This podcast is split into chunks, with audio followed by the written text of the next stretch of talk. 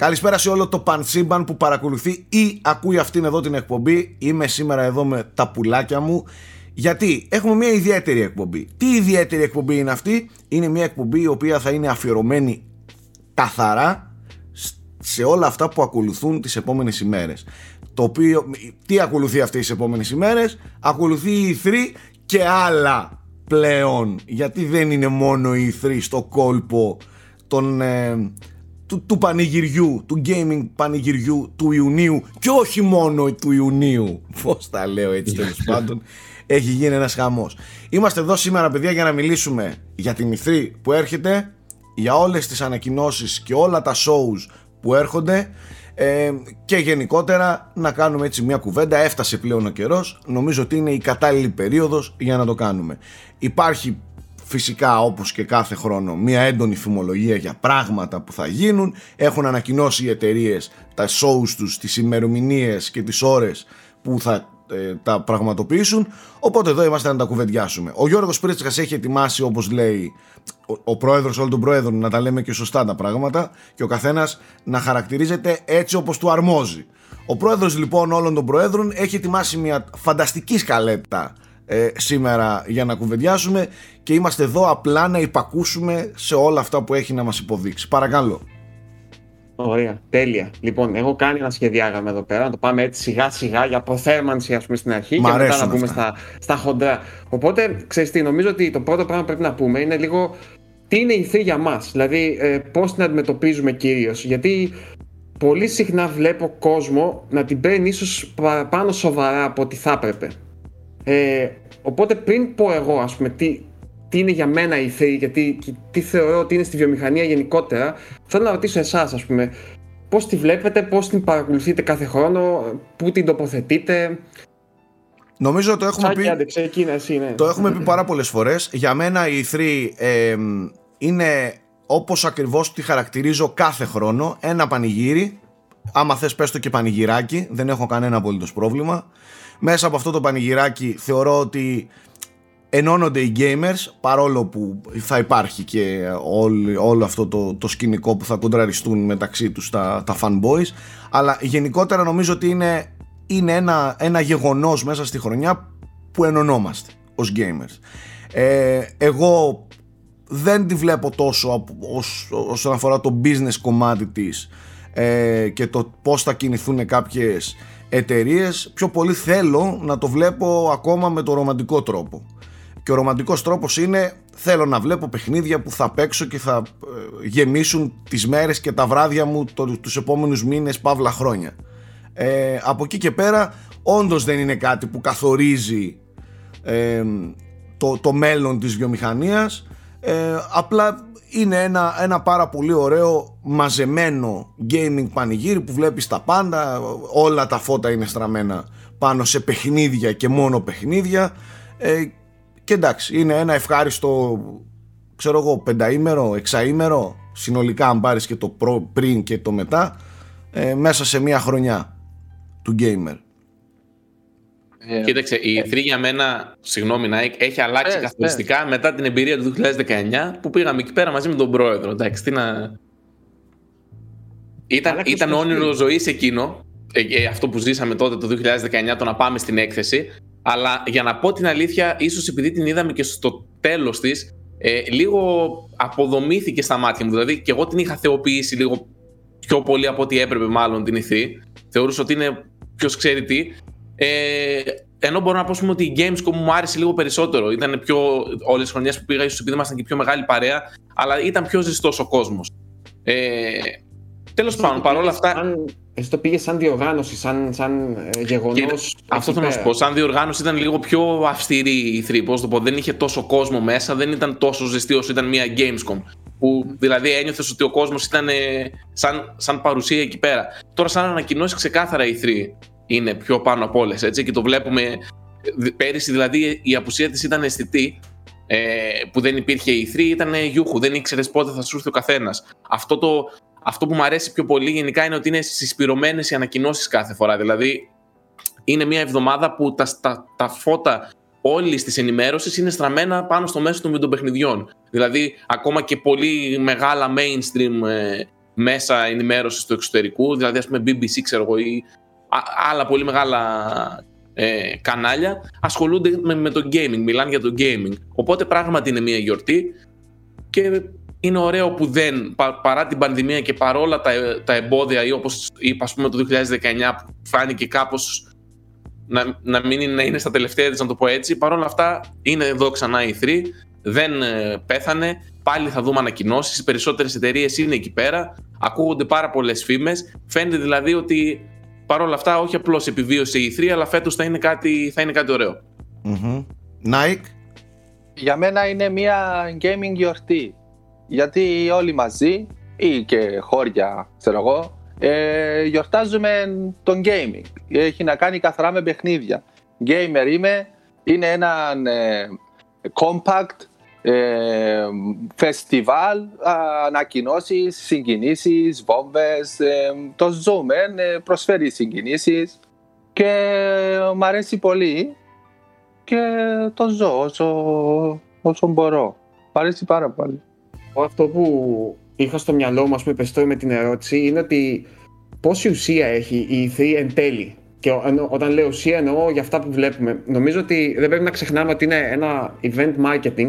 Ε, κατά 80% θα έλεγα μπορεί να καθορίσει πράγματα, αλλά ουσιαστικά αυτό που συνήθως σχολιάζουμε στο τέλος κάθε E3 είναι πόσο καλά λειτουργήσε το marketing κάθε εταιρεία και όχι τόσο ας πούμε απαραίτητα για τα παιχνίδια ή τέλος πάντων δεν είναι ξεκάθαρο σημάδι για το τι σημαίνει για το μέλλον της κάθε εταιρείας αυτό που θα δείξει και πώς θα το δείξει. Ε, οπότε νομίζω ότι πρέπει να το έχουμε στο μυαλό μας αυτό κάθε φορά, ότι ουσιαστικά είναι ένα πανηγύρι marketing, ε, το καλό marketing είναι αυτό που επιβραβεύεται κυρίως. Θέλω να υπενθυμίσω, ας πούμε, ότι ίσω μία από τις καλύτερε ναι, μία από τις καλύτερες ε, press conference που έχουν γίνει ποτέ στην E3 που ήταν τη Sony το 10, 5, το 16, τότε που ήταν το Shenmue 3, το Last Guardian. Ναι, ναι. Final Fantasy. Year of Dreams την είχαν ονομάσει. Η συγκίνηση εκεί ήταν. Ναι, το, το οποίο ήταν παιχνίδια τα οποία είδαμε, ξέρω εγώ, ε, μετά από 5 χρόνια ε, θεωρητικά. Δηλαδή, ε, ήταν ένα τέλειο marketing γιατί τα έδειξε όλα τα φώτα πάνω της. Από άποψη ουσίας όμως, μπορεί ας πούμε, για εκείνη τη χρονιά οι άλλες να είχαν και περισσότερα πράγματα για εκείνη τη χρονιά. Οπότε πρέπει να το έχουμε στο μυαλό μας, ε, πιστεύω αυτό. Για μένα, όπως είπατε, είναι μια γιορτή κυρίως για την παρέα. Γιατί το έχω συνδέσει και με τα ξενύχτια και με εσάς και με το σχολιασμό που κάνουμε κάθε φορά. Αυτό ήθελα να πω και εγώ. Εξαρτάται την παρέα που το βλέπεις, έτσι. Ναι, ναι. Και OK, okay, μην, μην, μην τρελαίνεστε. Μην τρελαίνεστε με το τι θα δούμε, τι δεν θα δούμε κτλ. Σίγουρα καλά παιχνίδια θα, θα και να γίνει. Επειδή το λες εσύ. Όχι, δεν τρελαθούμε. Okay. Ό,τι θέλουμε θα κάνουμε. στο Metroid Prime 4, σε θυμάμαι. Ό,τι θέλουμε θα κάνουμε. Εγώ ήδη, εγώ ήδη ετοιμάζω. Ο πρόεδρος είναι τόσο διπλωμάτης και εγώ ε, Halo σήμερα, Master εγώ, είναι εσύ, τόσο εσύ τι ετοιμάζεσαι, λέει... εσύ, εσύ τι μιλάς για το Halo, για μίλα μας για το Halo εσύ. Εσύ είναι, τι ακριβώ. είναι η χρονιά make or break για το Halo, να ξέρεις. Γενικά για το franchise, όχι μόνο για το Infinite. Ναι, βρε πουλάκι ή φέτος ή ποτέ, να ξέρεις. Ναι, δεν διαφωνώ καθόλου. Αλλά εσύ δεν θα έπρεπε να μιλάς. Τώρα μιλάμε ε, πονεμένε ψυχές. Εσύ τα έχεις Γιατί εγώ δεν είμαι πονεμένη Έλα, ψυχή. Μωρέ τώρα. Και Έλα 4 και 5 μας έχει πετσοκόψει. Δεν είμαι καθόλου πονεμένη ψυχή. Το Halo δεν έχεις να το δεις όμως σε 15 χρόνια. Εμείς έχουμε να το δούμε σχεδόν τόσο το Metroid. Καλύτερα το να μην το έβλεπα από το πώς το είδα. Τέλος πάντων. Πρόεδρε, άκου να σου ναι. πω. Μας έχεις ε, αυτή τη στιγμή, το παίζεις διπλωματικά και καλά να μην χαϊπάρεστε γιατί θα απογοητευτείτε κτλ. Εκεί θέλω να καταλήξεις. Και ο Θέμης είναι έτοιμο είναι έτοιμος να πέσει για κάμψεις. Να ξέρεις. Είναι έτοιμος να αρχίσει. Έχει βάλει ρόκι, βαράει όλη μέρα. Μα μου ξεκίνησε τη συζήτηση με διπλωματική ερώτηση και στο μυαλό μου και εγώ το σκέφτηκα λίγο. Όχι, Όχι ρε, άσε με να χαϊπαριστώ, γιατί με ηρέμησες. Μη μας ξενερώνεις, μωρέ, ξενέρω το άλλο, boomer. Άλλο ενθουσιασμός, άλλο ενθουσιασμός και άλλο, τι να πω τώρα, ε, το να παρεκτρέπεσαι ίσως, το να παρεξηγείς αυτό που βλέπεις. Ενθουσιασμό μπορεί να έχεις. Το παρεκτρέπεσαι, το παρεκτρέπεσαι μου κάνει. Το παρεκτρέπεσαι όντως μου κάνει. Όντως ναι, μου κάνει. Ε, Τέλος πάντων, εντάξει, ο Θέμης επειδή έχω πάει και σε μια ιδέα μαζί του, είναι ένας άνθρωπος ο οποίος έχει συνενέργεια στο 150%, ας πούμε, και όχι στο 100%. Οπότε αυτό βγαίνει σε όλα. Τέλος πάντων, ωραία. Ε, ποια είναι έτσι η πρώτη ανάμνηση που έχετε αποιηθεί, Γιώργος Πρίτσκας, Γιώργος, Γιώργος Πρίτσκας, ε, για μένα είναι ναι, ο Γιώργος Πρίτσκας, τα παιδιά ε, εδώ πέρα Κούλης και τα λοιπά, ξενύχτια, ε, ε, MSN, MSN, ναι, πραγματικά. MSN και, και αυτό. Ε, επίσης θυμάμαι πάρα πολύ έντονα game trailers αυτή είναι η δικιά μου ναι, εικόνα. Ναι. Έχεις δίκιο. Ναι, ναι. Πόσο νέος ήταν τότε ο Τζέοφ. Παιδιά, ήταν μεταξύ, κοντεύω εγώ σχεδόν 10 χρόνια παρακολουθώ την έκθεση. Φανταστείτε. Ε, Πώς περνάνε τα χρόνια. Και να πούμε στον κόσμο ότι κάποτε παρακολουθούσαμε οι 3 από live blogging. Δεν παρακολουθήσαμε ναι, ναι, βίντεο live stream. Βίντεο, ναι, ναι. Παρακολουθούσαμε live blogging τις ε, ανακοινώσεις. Ο Τάδε μπήκε στη σκηνή. Ε, ετοιμάζεται να πει κάτι για Halo. Ε, ξέρω εγώ, τέτοια πράγματα και μετά βλέπαμε τα trailers όταν ανέβαιναν μετά από ώρες, παύλα μέρες, ξέρω εγώ. Ε, ή τα κατεβάζαμε στη γρήγορη Αυτό. γραμμή του Γιώργου Πρίτσκα και τα βλέπαμε από εκεί, ας πούμε. Την ISDN. Εμένα η ανάμνηση είναι μία, παιδιά, τα snacks. Θυμάμαι κάθε φορά πριν την E3, επειδή τώρα το πρόγραμμα έχει απλώσει λίγο, αλλά παλιά ήτανε, δεν έπαιρνες ανάσα στην κυριολεξία. Δηλαδή, συνήθως ξεκινούσε η Microsoft, μετά ήταν η Ubisoft και η EA ενδιάμεσα, μετά Sony και μετά η Nintendo την άλλη μέρα. Και ήταν ψιλοσερή δηλαδή. Ε. Ναι, ήταν μεγάλο σερί, ήταν δύσκολο τρίμερο. Από την προηγούμενη μέρα τα φαγητά και αυτά και είχα γύρω-γύρω στο γραφείο μου πάντα είχα πάρα πολλά snacks ώστε να μην σηκώνουμε καθόλου. Μόνο καθετήρα δεν έβαζα, παιδιά. Εντάξει, πήγαινα στο μπάνιο. ε, snacks παντού λοιπόν και να είσαι κολλημένος στην οθόνη. Τα παιδιά στο Skype τότε παλιά, όχι Discord πλέον και τέτοια. Ωραία, Θέμη, εσύ επειδή τώρα βλέπω το γουστάρεις πολύ, πες μου ποια είναι η ανακοίνωση στην οποία έχεις, έχεις ενθουσιαστεί περισσότερο, ας πούμε. Ανακοίνωση που να έχω ενθουσιαστεί ναι, περισσότερο. Δεν έχει μείνει καμία, έτσι που να θυμάσαι έντονα. Κοίταξε, εκείνη η χρονιά τότε με το Last Guardian και εγώ τη θυμάμαι. Γιατί mm. ήμουνα πάντα δηλαδή λίγο με τον Έντα, τον είχα δυναμία. Τη θυμάμαι πάρα πολύ χαρακτηριστικά εκείνη τη χρονιά. Και επίσης, πολύ χαρακτηριστικά θυμάμαι και την απογοήτευση του 2013, τότε με το Xbox One αυτό. Θυμάμαι δηλαδή με πόσο, με πόσο πάθος δηλαδή τους κράζαμε που εν τέλει ας πούμε τα, τα έβγαλαν όλα αυτά λίγο μετά την ηθή. Το... Μπράβο, αυτό ε, μια καλή πάσα αυτό που λες γιατί είπα πριν για marketing και τα λοιπά αλλά όντως υπάρχουν σημεία ας πούμε στα, μέσα στη βιομηχανία που η ηθή πραγματικά καθόρισε ε, το μέλλον. Δηλαδή η πρώτη ηθή δεν ξέρω αν θυμάστε είναι το 1995 ε, η οποία ναι. μάλιστα είναι μυθική ηθή γιατί βγαίνει πρώτα η Sega ε, με το Saturn και ανακοινώνει τιμή και ότι θα βγει τώρα, δηλαδή τη στιγμή της παρουσίασης που έκανε είπε ανακοινώνεται τώρα ενώ ήταν να βγει Σεπτέμβρη, είπε ότι θα είναι διαθέσιμο από τώρα και βγαίνει λίγες ώρες μετά η Sony και αντί για, αντί για 3,99 ας πούμε που έκανε το, το Saturn λέει 2,99 και απλά, και απλά φεύγει. Και απλά Μόνο φεύγει παιδιά, ναι, ναι. ναι. Είπε ε, την τιμή του PS2 και έφυγε από τη σκηνή ο τύπος. Ναι. Και, αν, και αν θυμάμαι καλά, ε, από αυτά που έχω διαβάσει είναι ότι οι περισσότεροι μέσα στη Sony ούτε καν το ήξεραν ότι αυτός θα πει 2,99. Δηλαδή υπάρχει και απόφαση, ξέρω εγώ, εντελώς εκείνη τη στιγμή από τους δύο-τρει που ήταν υπεύθυνοι. Ναι. Ε, τότε η press conference με το PS4, μην ξεχνά ότι όλα αυτά εκείνη την ώρα έγιναν. Που γύρισαν ναι. το βιντεάκι αυτό πώς ανταλλάζει το παιχνίδι εκείνη την ώρα. Ναι. Ναι. Και επίσης ναι, να πω, πολύ χαρακτηριστική στιγμή θυμάμαι τότε όταν έσκασε ο Kojima μετά από όλο αυτό που είχε κάνει η Konami. Τώρα είναι πιο πρόσφατες αναμνήσεις, αλλά εντάξει. Που τον είχαμε βασανισμένος Kojima που έφτιαχνε το Metal Gear 5 από ένα δωμάτιο κτλ. Και, και σκάει στη σκηνή της Sony και λέει I am back! Παπ! Ναι, και ναι, πετάει ναι. trailer Death Stranding. Εντάξει, δεν υπάρχει αυτό που μας έκανε τότε. Ήταν το hype είχε ξεφύγει. Ε, νομίζω από τις πολύ highlight σκηνές ήταν αυτή με τον Kojima ε, που επέστρεψε μετά από όλη αυτή την απογοήτευση και το διαζύγιο με την ε, Konami και μάλιστα επέστρεψε σε χέρια που οι gamers τέλος πάντων σε, στα μάτια τους έχουν πάρα πολύ ψηλά ας πούμε τη Sony εγώ δεν θα ξεχάσω επίσης τις ε, ανακοινώσεις των Nintendo ε, handheld κονσολών που βγαίναν έτσι mm. Κάνανε ένα έτσι εδώ, το βγάζανε από την τσέπη και λέγανε αυτό. Και πού να ξέραν τότε ότι αυτά τα μηχανηματάκια αλλάζουν, θα αλλάξουν τον κόσμο και την πορεία του gaming. Δηλαδή, όταν βγάλανε το DS που θα έχει 3D μετά το 3DS. All, ναι. δηλαδή το, το περάσανε ή το touchscreen στο πρώτο DS. Ε, ήτανε, ήτανε πολύ ιδιαίτερες σκηνές. Επίσης υπήρχαν και οι αμερικανικές σκηνές που βγαίνανε με τα τουά στα χέρια και κάνανε Κάνανε. Ρε, να σας πω.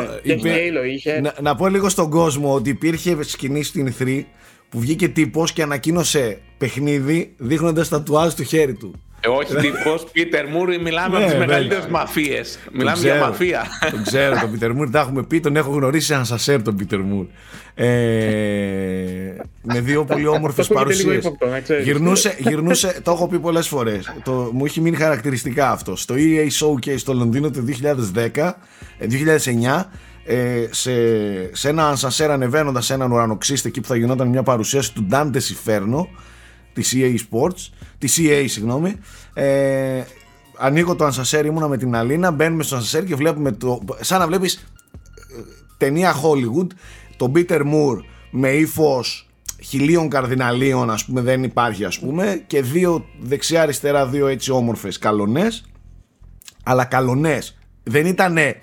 Δεν ήτανε ήταν, πώς θα το πω τώρα, μοντέλα που ήταν στο, στη, στο showcase και τα λοιπά, ε, δεν ήταν κάποιες δηλαδή developers ή, που ήταν απλά όμορφες ήταν ε, ναι. στημένες μοντέλα δίπλα τους σαν να βλέπεις PR girls ας πούμε σε, σε booths.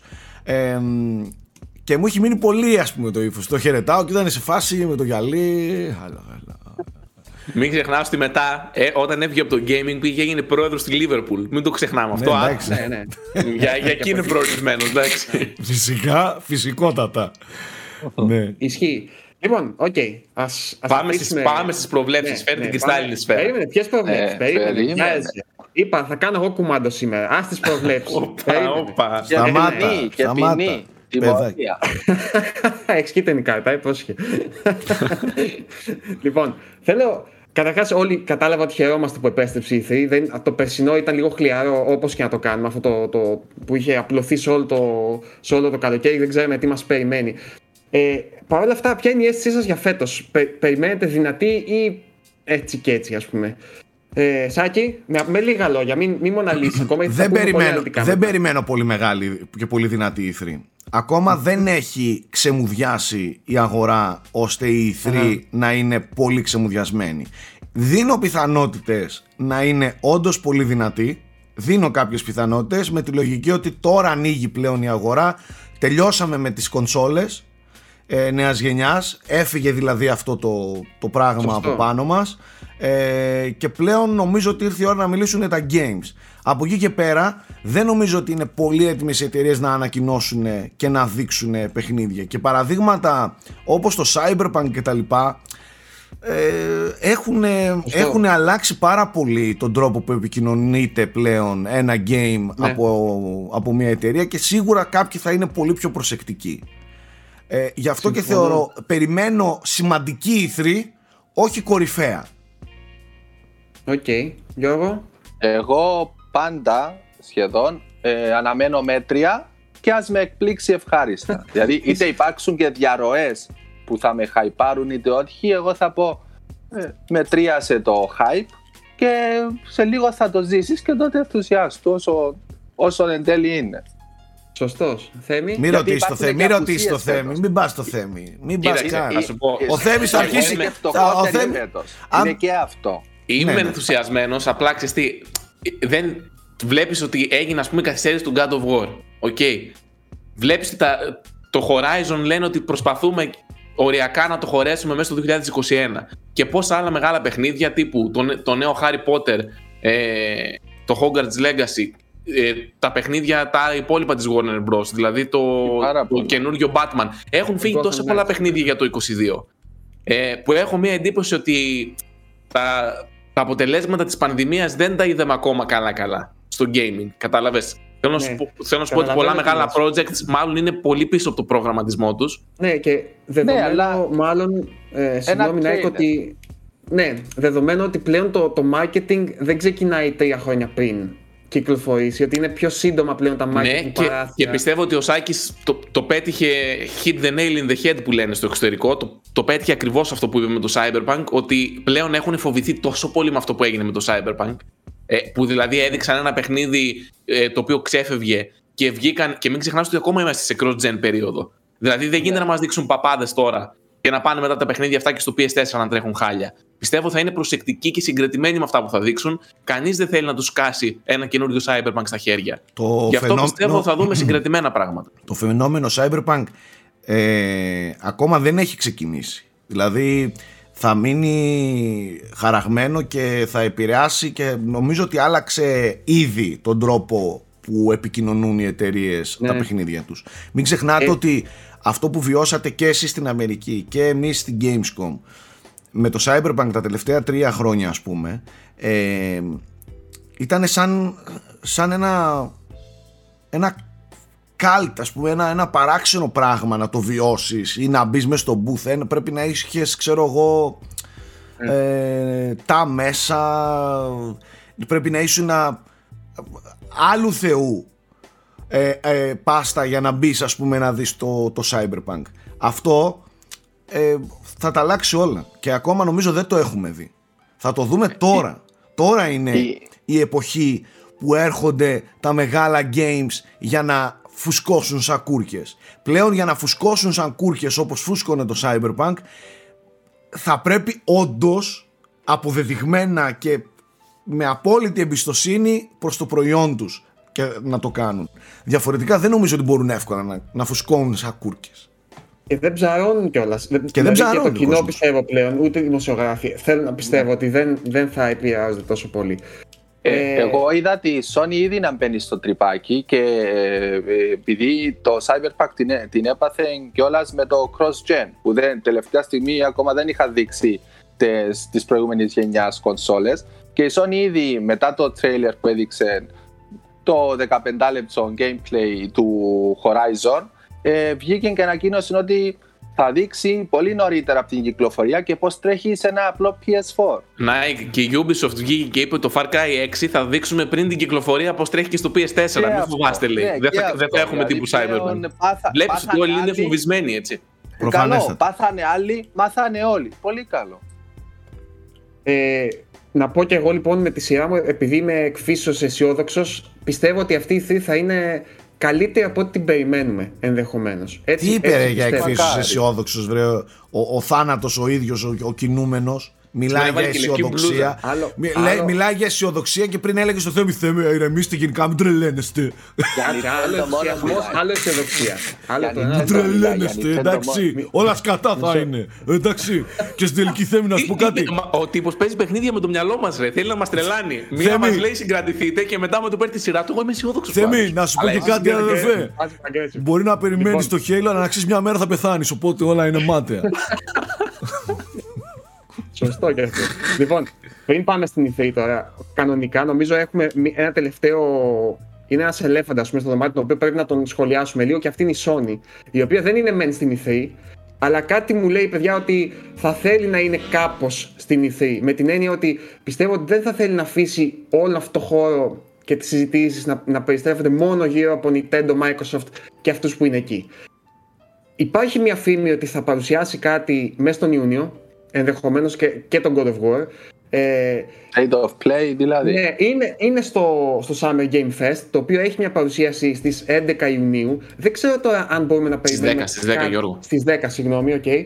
Αν μπορούμε να περιμένουμε κάτι σε αυτό το εναρκτήριο, ας πούμε, show που έχει ο Κίλι από την Sony, αλλά είναι και το Ratchet στις 11 Ιουνίου που βγαίνει.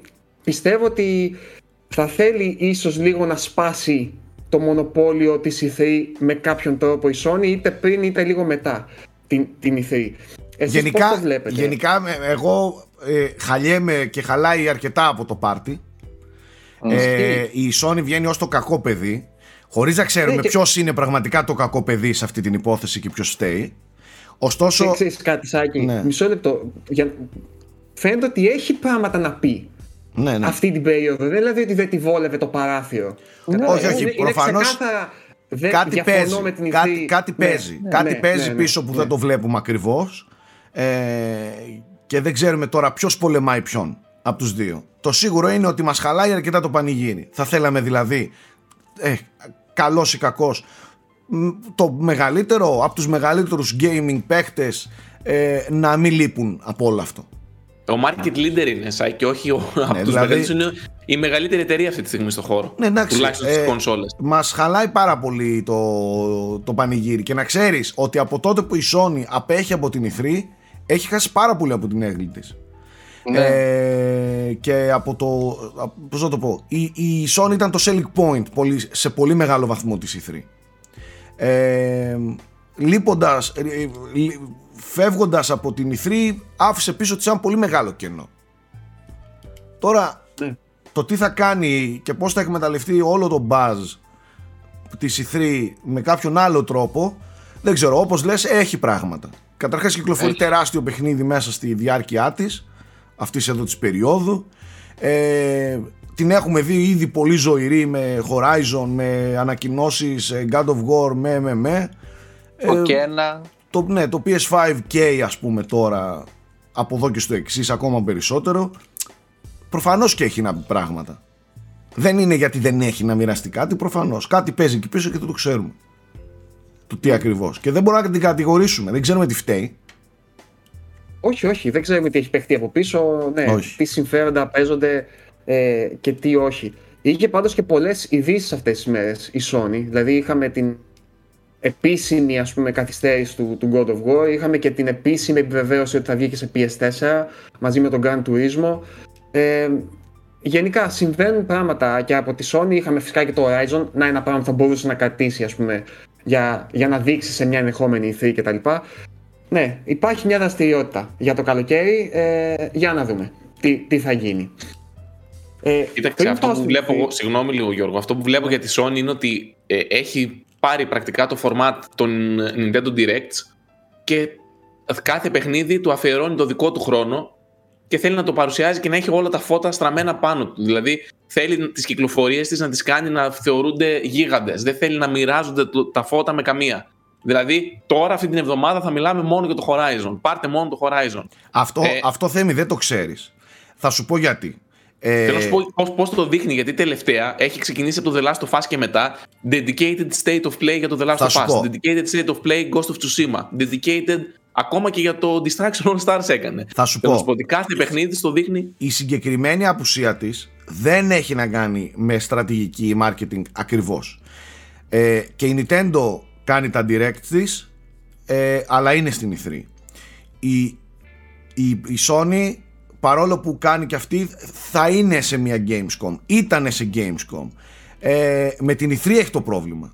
Κάτι με, τον, με τη διοργάνωση ναι, της κάτι έκθεσης με την ESA που έχει, διοργανώνει έχεις καλώσει προφανώς και οι εταιρείες πλέον με, τη, με το ίντερνετ και με τα social media μπορούν να επικοινωνήσουν χωρίς να χρειάζονται βήμα για να το κάνουν πόσο μάλλον μια Sony η οποία έχει γίγαντα YouTube κανάλι, γίγαντα Instagram, γίγαντα Twitch, γίγαντα Twitter, ε, μπορεί να δείξει παντού ό,τι θέλει.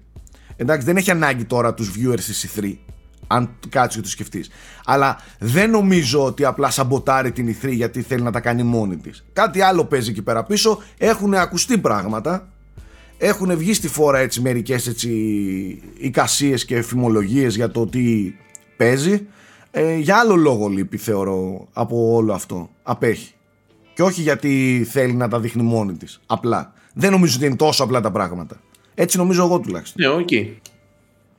Συμφωνώ, συμφωνώ και εγώ. Ε, λοιπόν, πάμε να ξεκινήσουμε σιγά σιγά να βλέπουμε πρώτον τι περιμένουμε ψηλοσίγουρα πλέον να δούμε και μετά να συζητήσουμε τι θα θέλαμε ενδεχομένως να δούμε ή και τι πιστεύουμε. Θέλεις πριν πάμε εκεί ε, να δούμε στο περίπου όσο μπορούμε με ημερομηνίες τι θα δούμε και πώς ναι, θα ναι, τα δούμε τον επόμενο θα καιρό. Θα έλεγα τώρα το πρόγραμμα. λοιπόν, δεν είναι η 3, αλλά θα ξεκινήσει από το, από το Battlefield. Ναι, δεν μας νοιάζει. Α πούμε ότι είναι μια περίοδος που έχει γενικά shows ναι. από εδώ και στο εξής. Α τα πούμε όλα η 3, ρε παιδί μου, ας τα πούμε η 3. Ναι. Σωστό, σωστό. Ε, λοιπόν, το πρώτο νομίζω που ξεκινάει το χώρο είναι το Battlefield που έχουμε μια παρουσία σε 9 Ιουνίου. Θα δούμε το καινούριο Battlefield μόνο του. Ε, εντάξει, δεν, δεν ξέρω τι άλλο μπορούμε να σχολιάσουμε εδώ πέρα. Αναμένουμε πιστεύω σίγουρα κάτι πολύ εντυπωσιακό. Έχει χαϊπαριστεί πολύ ο κόσμο για το συγκεκριμένο. Είναι και αυτό cross-gen. Ναι, και έχει πολύ hype. Γιώργο, δηλαδή, άμα δει το. Ε, ανέβασαν στο Twitter ένα απλό λογότυπο ότι θα το δείξουμε τότε και έχει 160.000 ναι, ναι, ναι, ναι. likes. Ναι. Ε, το περιμένουμε πολύ από την Έχει μεγάλο κοινό. Ότι θα είναι 2042. είδα μία φήμη. Τι, τι 2042. Το, το έτος. Battlefield 2042, έτσι. Α, 2042. Έτσι θα λέγεται. Μάλιστα. Ναι, όπως παλαιότερα που είχαν χρονιά. Ναι. OK, okay, πάντως 9 Ιουνίου είναι αυτό. Ε, 10 ή 11, 11 μου πες έτσι; Είναι το Summer Game Fest. Δε, 10 είναι το Summer Game Fest, Α, το 10, kick-off, okay. και στις 11 είναι η Koch Media. Ε, ναι, Για να, Οκ. για να μην μπερδευόμαστε.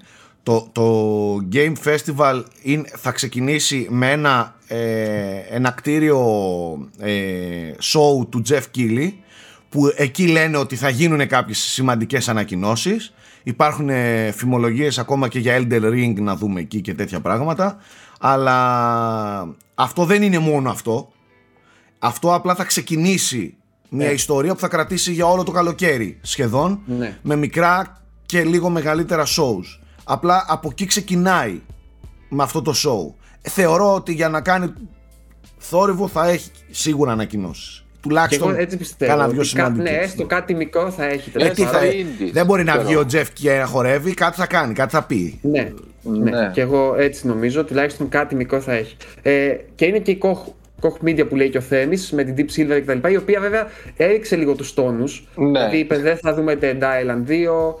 Ε, Ε, νέο πάντων- Saints Row, νέο ναι, Time δεν θα, ούτε Splitters. Metro, ούτε μέτρο. Βασικά το θα είναι μία Metro- ανακοίνωση. Τώρα τι θα πούν δεν ξέρουμε. Ναι. Ναι. Ε, Οκ. Και αυτό πιστεύω με χαμηλές προσδοκίες πάμε σε αυτή την τέτοια. Μετά από αυτά τα δύο ξεκινάει όντως η E3. Δηλαδή νομίζω 12, 12 Ιουνίου είναι η επίσημη έναξη της E3 που είναι μέχρι τις 15. Και τώρα 12 έχουμε Ubisoft, έχουμε και Gearbox. Εγώ αυτές έχω ξεχωρίσει από τις ε, χοντρές. Θέλω να το πάμε με τη σειρά, να μιλήσουμε για την κάθε μία με τη σειρά. Ε, ναι, για να μην ξεχάσουμε κάποια, να Ωραία. δικήσουμε. Ωραία. Νομίζω ότι η μεγαλύτερη είναι η Ubisoft από, από το, τις 12 Ιουνίου. Ε, ήδη έχει πει ότι θα εστιάσει στο, ή θα δείξει τέλος πάντων το Rainbow Six το Qu- Quarantine, το οποίο θα έχουμε και εμείς αρκετά να έχει πούμε αλλάξει σύντομα. ονομασία. Α, ναι. Το έχουν πει επίσημα ότι έχει αλλάξει ονομασία, θα, την αποκ- θα αποκαλυφθεί στην E3 η ονομασία. Εγώ δεν μπορώ να το Οκ. πω, ναι. Το Οκ. όνομα όχι, μην το διαρρεύσεις. δεν μπορώ να το διαρρεύσω το όνομα, όχι. Οκ. Τώρα το θέμα με, την, με τη Ubisoft, παιδιά, είναι ότι έχει πολλά παιχνίδια που έχει ανακοινώσει και έχουν ψιλοεξαφανιστεί. Δεν ξέρω αν θα δούμε κάτι, δηλαδή κάτι από το Beyond Good and Evil, ας πούμε, που έχει εξαφανιστεί εντελώς εδώ και δύο χρόνια. Κάτι από το Skull and Bones, που το είδαμε, το παίξαμε σε κάποια φάση και Το μετά Skull πάλι and Bones, εξαφανίστηκε. κάλεσε το τόσο Skull and καιρό Bones. που ξέχασε το Skull and όνομα. Bones, ναι. Skull and Αυτό. Bones, το πειρατικό. Έχει δείξει Far Cry 6. Θα δείξει Ναι. προφανώς το νέο Rainbow Six. Ε, μ, για Assassin's Creed δεν μιλάμε. Και εγώ δεν, έτσι πιστεύω ότι δεν νομίζω Έχει να ένα δούμε expansion φέτος. να δείξει για το Assassin's. Ναι, αν ναι, υπάρχει για expansion, καινούργια το- Assassin's Creed ναι. δεν νομίζω, θα το ξέραμε. ε, Σωστά, εν τω μεταξύ συνήθως κάνει leak το, Ναι. το, το Και- Assassin's Creed. και- Παιδιά, κάθε δεν υπάρχει. χρόνο. Η Ubisoft δεν υπάρχει εταιρεία που να κάνει πιο πολύ leak. Δηλαδή Εντάξει, από όλες τις προλαβαίνει. πλευρέ. Έχει ακόμα μια εβδομάδα, Ναι, προλαβαίνει έχεις άνετα δίκιο. όλα. Και τα Splinter Cell και όλα προλαβαίνει. Έχεις- Α, εντάξει, παιδιά, τα- το έχουμε χέσει. Ο άλλος λέει πάνω Beyond Good and Evil. Ο Σάιξ έβαλε μπλούζα Metroid και ο Νάικ λέει Splinter Cell. Άμα είναι αρχίσει ε, με τις γυρίσαμε, μαλακίες, εντάξει. θα γυρίσαμε, δούμε. γυρίσαμε πίσω στο 2007 να πούμε τώρα. Δηλαδή έχουμε ξεφύγει. Εγώ, εγώ είδα τον Μισελ Αντσέλ, ήρθε πίσω, φτιάχνει νέο Ρέιμαν.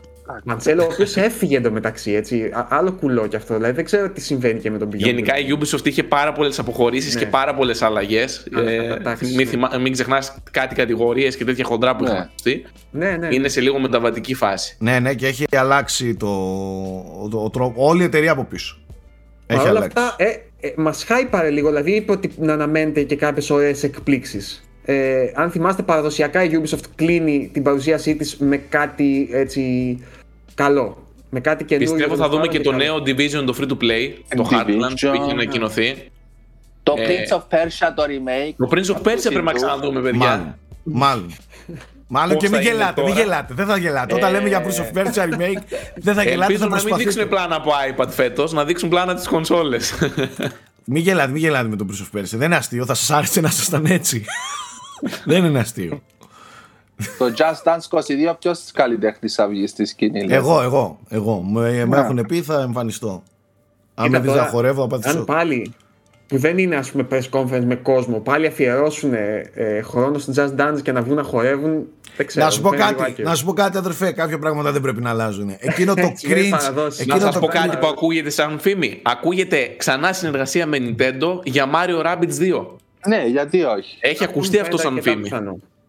Ναι, OK. Okay. Ε, κοίταξε, ο, το στούντιο Milan, Ubisoft Milan που ήταν πίσω από το τέτοιο, ναι, ε, έχει βοηθήσει νομίζω σε κάποια παιχνίδια, αλλά τα τελευταία γενικά 2-3 χρόνια είναι ψιλο free. Δηλαδή δεν θα είναι καθόλου απίθανο να δουλεύει και δεν θα μου έκανε καμία εντύπωση αν ήταν κάτι σε φάση Zelda Rabbids πλέον. Α, Μιας και είναι και τα 35 χρόνια φέτος.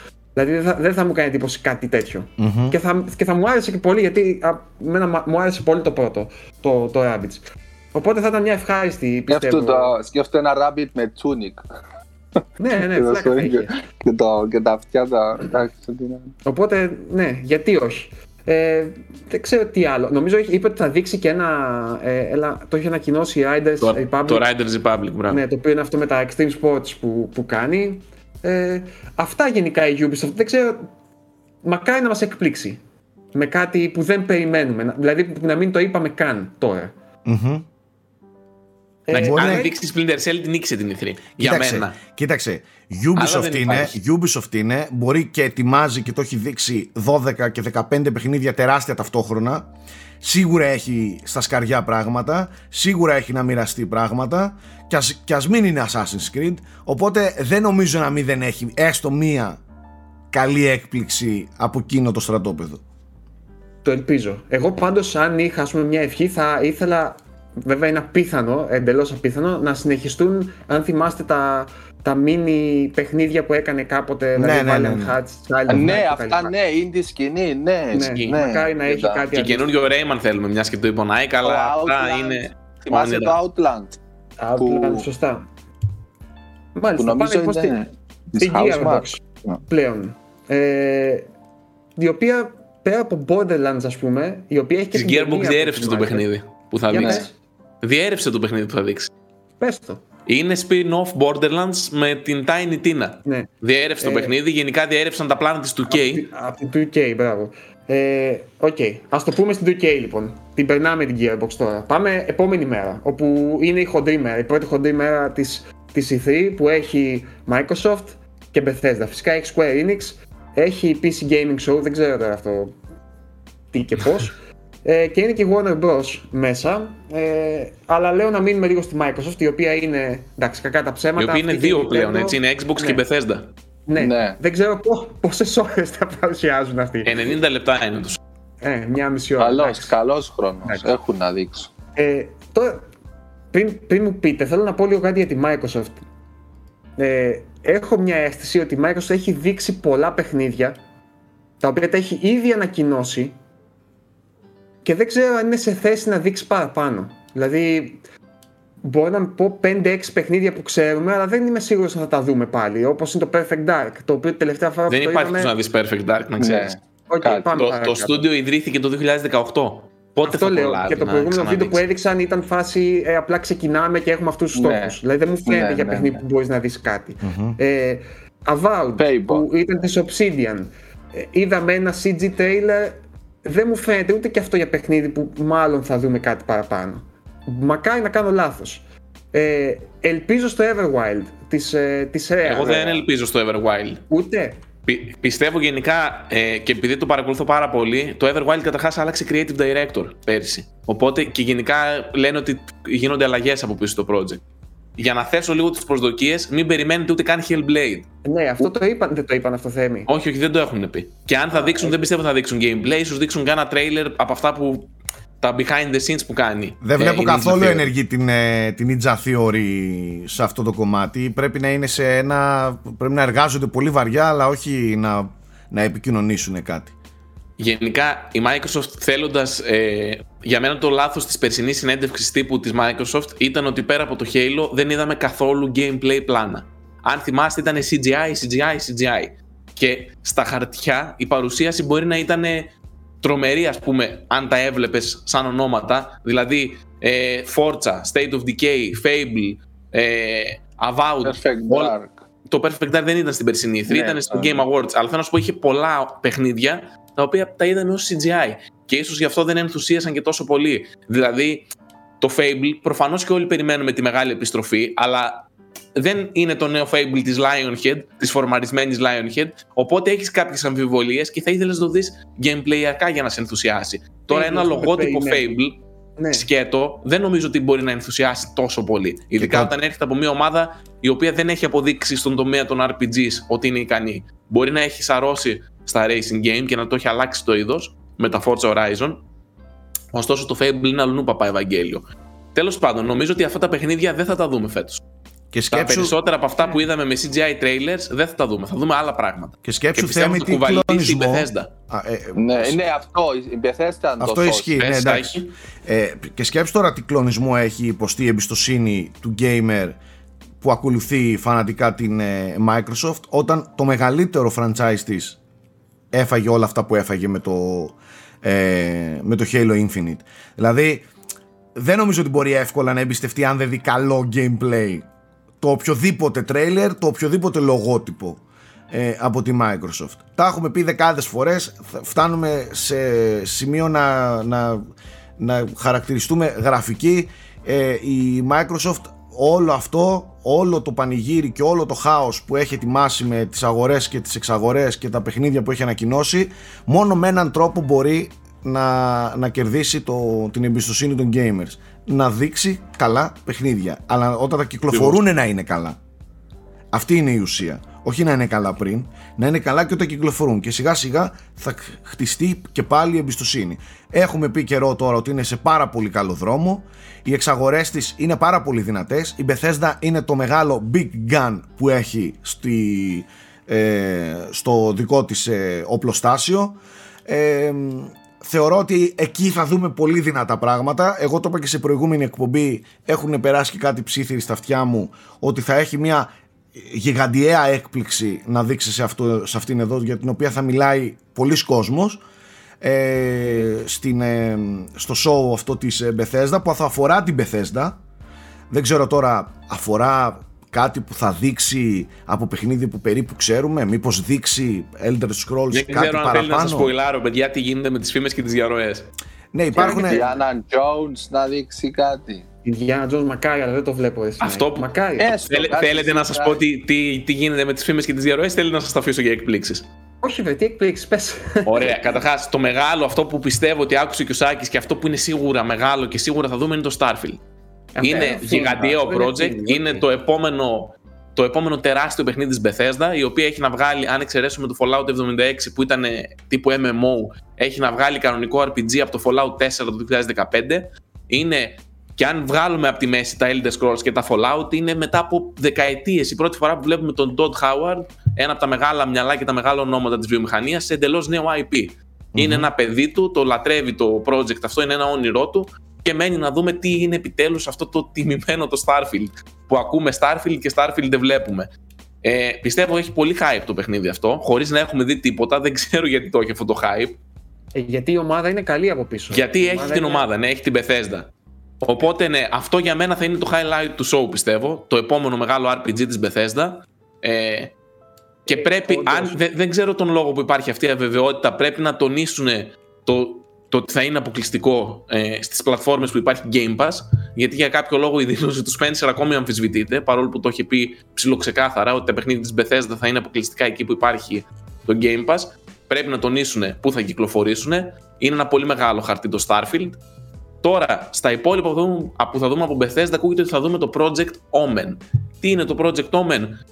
Οι Arcane Studios είναι δύο είναι studios, είναι επιθετικό αριθμός, είναι δύο ομάδες ε, είναι η Arcane Lyon η οποία βγάζει το Deathloop το οποίο πιστεύω δεν θα το δούμε στη Microsoft, δεν υπάρχει περίπτωση γιατί είναι παιχνίδι του PS5. Γιατί; ε, και υπάρχει και η άλλη Arcane η οποία έχει φτιάξει το Prey, okay, το πιο πρόσφατο της άλλης ομάδας η οποία η, λένε η, τώρα η πιο καλή Arcane. Ε, για κάποιους είναι πιο καλή ας πούμε, ναι. Ε, η οποία λένε τώρα ότι εργάζεται στο Project Omen. Τι είναι το Project Omen? Είναι immersive sim Όπως είναι το Prey και όλα τα, υπό, τα, το Dishonored και όλα τα υπόλοιπα παιχνίδια, η κατηγορία που ειδικεύεται η Arcane. Και είναι RPG, ε, Immersive Sim με Vampire. First person ε, και με αυτή τη θεματολογία. Έτσι φημολογείται τουλάχιστον το Project Omen. Ενδιαφέρον ακούγεται. Ε, Προέκυψε για μια φήμη για νέα εξαγορά στούντιο, Θέμη, έτσι δεν είναι Ναι, σήμερα; προέκυψε τις τελευταίες ώρες και μια φήμη για εξαγορά. Τώρα τι θα είναι αυτό δεν ξέρουμε. Ε, δεν νομίζω ότι θα είναι κάτι σε κλίμακα Bethesda. Γιατί θα είναι υποτιμητικό και προς την Bethesda. Δηλαδή να κάνεις το πρώτο show της Bethesda και να αγοράσεις κάτι που είναι. Πάλι πιστεύω θα είναι κάποιο μικρό στούντιο. Κάτω από την ομπρέλα των Xbox Game Studios και όχι κάτω από την Bethesda.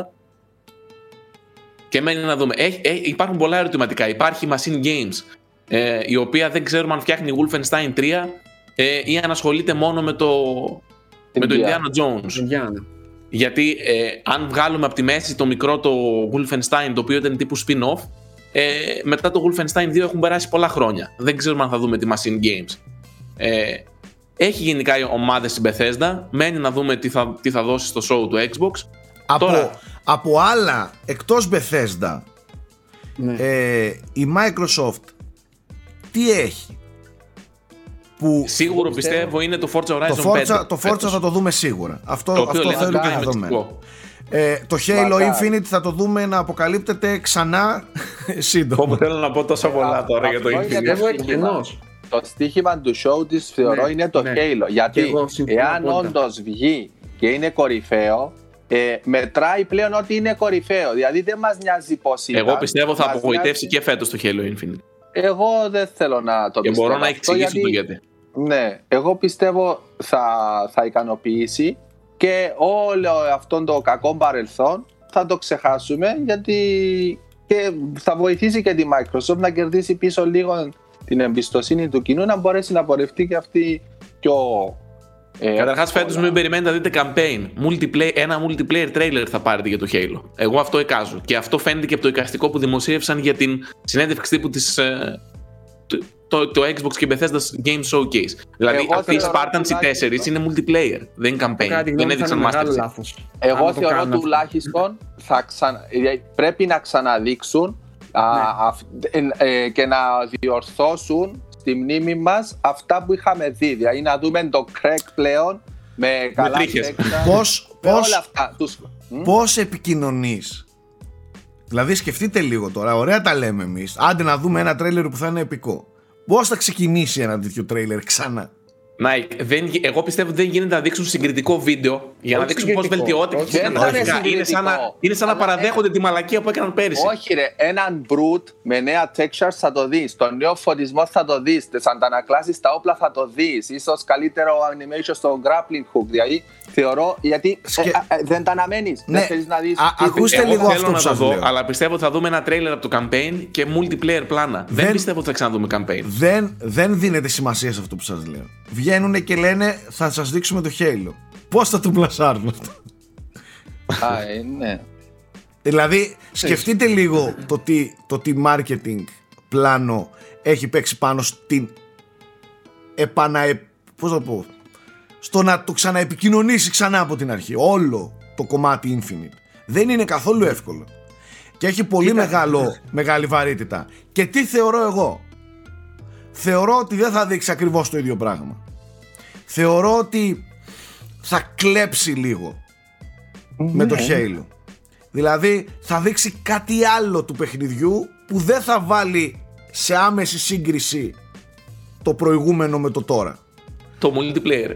ναι. Ε, ε, ε, γι' αυτό και τίνω προς αυτό που λέει ο Θέμης γιατί δεν ξέρω καταρχάς αν έχει τόσο αλλαγμένο υλικό και τόσο αλλαγμένο περιεχόμενο που θα πει Ελά ρε, ξεχάστε το. Απ' την άλλη ακυρώνει πολύ τον ίδιο του τον εαυτό, ο οποίος είναι 11 μήνες πριν και λιγότερο. Ε, ε, ακυρώνει πολύ όλο το, το, το marketing του Series X με η πιο δυνατή κονσόλα και τα λοιπά και το Halo θα είναι το πρώτο παιχνίδι που θα τα αναδείξει αυτά και και και ε, δεν νομίζω ότι, ότι μπορεί εύκολα να πει ξεχάστε ότι ξέρατε πάρτε αυτό το καινούριο με κάποιο τρόπο μαρκετίστικα θα, θα, θα αυθυποβάλει τον κόσμο και δεν θα τον βάλει να, να κάνει σύγκριση εάν μπει ε... σε άμεση σύγκριση θα ξέρει ότι θα ακολουθήσει κύμα που θα λένε σιγά τις αλλαγές. αυτό Σίγουρα, είναι ναι. Κατάλαβες; Εσύ, εσύ όμως, είναι πολύ δύσκολο, παιδιά, ναι. Εάν συμβεί αυτό εσύ ας πούμε θυμάσαι τι, σου, τι αρνητική εντύπωση σου προκάλεσε πέρσι και ακόμα, ακόμη τρέφεις αυτές τις ανησυχίες. Εάν δεν τις δεις βελτιωμένες και απλά δεις έναν multiplayer trailer, δεν θα έχεις ακόμα τους ίδιους ενδιασμούς. Εγώ προτιμώ να με καθησυχάσει. Δηλαδή, εγώ, εγώ, εγώ, θα δω, εγώ θα βλέπω ένα τρέιλερ και θα ανυπομονώ να δω πώς είναι ο νέος Craig. Και αν δεν μου το δείξει, γιατί δεν μου το δείχνει; Δηλαδή, τι παίζει; Κοίτα, δηλαδή, κοίτα, κοίτα. Ότι θα δούμε, ότι θα, θα δούμε κάποιο τρέιλερ, κάποιο ναι, campaign trailer, κάποιο gameplay έτσι με αποσπασματικά κομμάτια θα δούμε. Το να δεις εύκολα single player campaign τέταρτο συνεχόμενα δεν ξέρω, εκτός, αν, εκτός αν έχει κάνει εκτός αν έχει κάνει τι να πω τώρα. Ένα level polish αστρονομικές αλλαγές στο παιχνίδι. Τότε ναι, μπορεί να το επικοινωνήσει και να πει: Παιδιά, δείτε το τώρα. Τι έχετε να πείτε τώρα, Μωρή, μωρή παιδάκια; Καταλαβες. Ε, δεν ξέρω σε τι επίπεδο αλλαγών έχει προέβει η τέτοια η Microsoft στο Halo. Θα το δούμε. Αλλά είναι και πάρα πάρα πολύ δύσκολη η θέση της αυτή τη στιγμή για τον τρόπο που θα επικοινωνήσει το Halo. Μην μένουμε όμως πολύ παραπάνω. Καλύτερα να, να μείνουμε στα μετά του Halo, όταν το δούμε δηλαδή. Την ώρα που θα ξεκινάει το Halo θα είμαι έτσι. Θα τρώω νύχια. Κι εγώ. Ναι, ναι, ναι. Πιστεύω κι αυτή. ναι, καλά, αυτή, αυτή πιστεύω θα ανεβάσει. Βάλτε έναν ε. σένσορα ε, παλμών, ε, καρδιά. να δούμε λοιπόν, πώ αισθάνομαι τότε. Μια τελευταία ερώτηση θα σας κάνω για τη Microsoft. Πιστεύετε θα δούμε κάτι χοντρό όσον αφορά το Game Pass; Κάτι καινούριο. Σίγουρα. Τη, τα παιχνίδια της Ubisoft θα δούμε μέσα στο Game Pass. Ubisoft λες, ε; Mm, ναι. Κάτι, κάτι θα γίνει και από εκεί. Εγώ πιστεύω ότι τέλος πάντων Game Pass θα ακούμε πάλι όλη την ώρα. Είμαι σίγουρος γι' αυτό. Καλά, ρε παιδιά. Προφανώς. Ναι, αυτό προφανώς. είναι πλέον. Δεν, δεν εννοείται, βρε. Το, το Game Pass είναι η πλατφόρμα. Το, το, ο τρόπος για να μπει. Το Series X είναι τρόπος για να μπει στην πλατφόρμα. Δεν, δεν είναι η πλατφόρμα. Θα ακούσεις πολύ περισσότερο το αυτό το παιχνίδι στο Game Pass παρά ναι. αυτό το παιχνίδι στο Xbox Series X. Σωστό. Ε, ναι, ρε παιδιά. Η Microsoft αυτό, αυτό έχει. Η πλατφόρμα ναι. της Microsoft είναι το Game Pass και απλά θέλει να μπει σε αυτή την πλατφόρμα. Είναι mobile συσκευή μέσω streaming, είναι PC, είναι Series X, είναι ε, Series S, είναι Nintendo Switch, λέω εγώ. Μέσω streaming, ξέρω εγώ, γιατί πολλά ακούγονται για συνεργασίες. Πάμε ναι, λίγο να δούμε και τα άλλα, γιατί είναι μπόλικα ναι. και τα. Λοιπόν, okay, πάμε, αφήσουμε Microsoft. Μετά τη Microsoft έχουμε Square Enix η οποία ε, είχε την ατυχία κάποια πράγματα να διαρρεύσουν, ε, μάλλον από αυτά που ετοιμάζει. Και το ένα το έχουμε ξανασυζητήσει είναι το Final Fantasy Origin που λένε, που είναι από τους developer του Neo, ε, που κάνουν ένα action παιχνίδι στο σύμπαν του, του Final Fantasy. Τώρα μένει να το δούμε αυτό. Πιστεύω ότι είναι ψηλό safe να πούμε ότι θα δούμε και Final Fantasy 16. Ε, μιας και θεωρητικά είναι σχετικά κοντά το, το παιχνίδι. Ε, Τώρα από εκεί και πέρα το Forspoken και αυτό μάλλον περιμένω να δούμε που το ναι. έχει ανακοινώσει και έχουμε δει gameplay πλάνα. Δεν ξέρω, τι, τι εκπλήξεις μπορεί να, να μας φέρει η, η, η Square Enix; Ε, εγώ... Η άλλη εκπλήξη έχει διαρρεύσει. Για πες. Το Guardians of the Galaxy παιχνίδι. Guardians of the Galaxy; Ναι, ναι. Δεν το άκουσα. Ε, ενδιαφέρον ακούγεται. Το είδα κάπου στο Twitter αυτό, κάπου πετάχτηκε. Ναι. Ε, νομίζω είναι από τους δημιουργούς του Deus Ex κιόλας. Oh, από τη Montreal. Montreal. Yep. Eidos Montreal. Και πολλά άλλα στούντιο, παιδιά. Δύο μεγάλες παραγωγές Marvel έκανε Square. Ε, Δεν θα είναι μόνο του, θα είναι πολλά στούντιο που θα συνεισφέρουν. Ε, αυτό μάλλον ναι. σημαίνει, παιδιά, ότι η, η Square αρχίζει και παίρνει στούντιο από το Avengers και τα βάζει σε κάτι πιο χρήσιμο ενδεχομένως. Ε, ναι, ναι. το Avengers πήγε λίγο άπατο. Ναι. Ε, θα πάρει cast αυτή τη φορά ή θα είναι με ξένο cast πάλι; ή θα είναι με ε, άλλους; Να, είδες, αυτό είναι μεγάλο ερώτημα και αποδείχθηκε ότι έχει μεγάλη σημασία. Ε, βέβαια. Ε, ναι. Άλλο ε... παιχνίδι θα ήταν με τους ηθοποιούς τους πραγματικούς. Ναι. Στα μάτια του κόσμου. Εννοείται. Ε, πιστεύετε υπάρχει να δούμε κάτι από IO Interactive; Θα δούμε IO Interactive μάλλον στη Microsoft. Νωρίς, ε. δεν είναι. Bond. Όχι, το Project Dragon λέω. Α, όχι, α, φτιάχνει... με τους δράκους που... Με τους δράκους. Ναι. Αν, αν δεν είναι σε πολύ αρχικό στάδιο, αλλιώς δεν νομίζω να δούμε. Μπορεί εκεί να εμφανιστεί λίγο, μπορεί να εμφανιστεί λίγο έτσι, κλέφτικα. Mm-hmm. Ναι. Άλλο παιχνίδι θέλουμε με δράκους, τέλος πάντων. Λοιπόν, OK. Okay. Σε ποιο αναφέρεσαι; Ε, εντάξει, στην... Το, το Elder Scrolls. Dragon Age. Όχι, όχι, όχι. Για μην μπει στο Scalebound, θα κουμπανίσουν την κεφάλι μας στον τοίχο. Το είχα ήδη ξεχάσει. Ποιο λες, ρε με δράκους τώρα, όχι πες το, μην το πετάς έτσι. Για το τέτοιο λέω, βέβαια, για το. Dragon Quest. Για το Elden Ring. Α, ναι. Α, Elden Ring θα δεις μάλλον. Ε, Ναι. Κάτσε, κάτσε, κάτσε. Αλλά ναι, εντάξει, καταρχάς μπορεί να μην υπάρχει το Elden Ring. Κάτι τέτοιο συμβαίνει.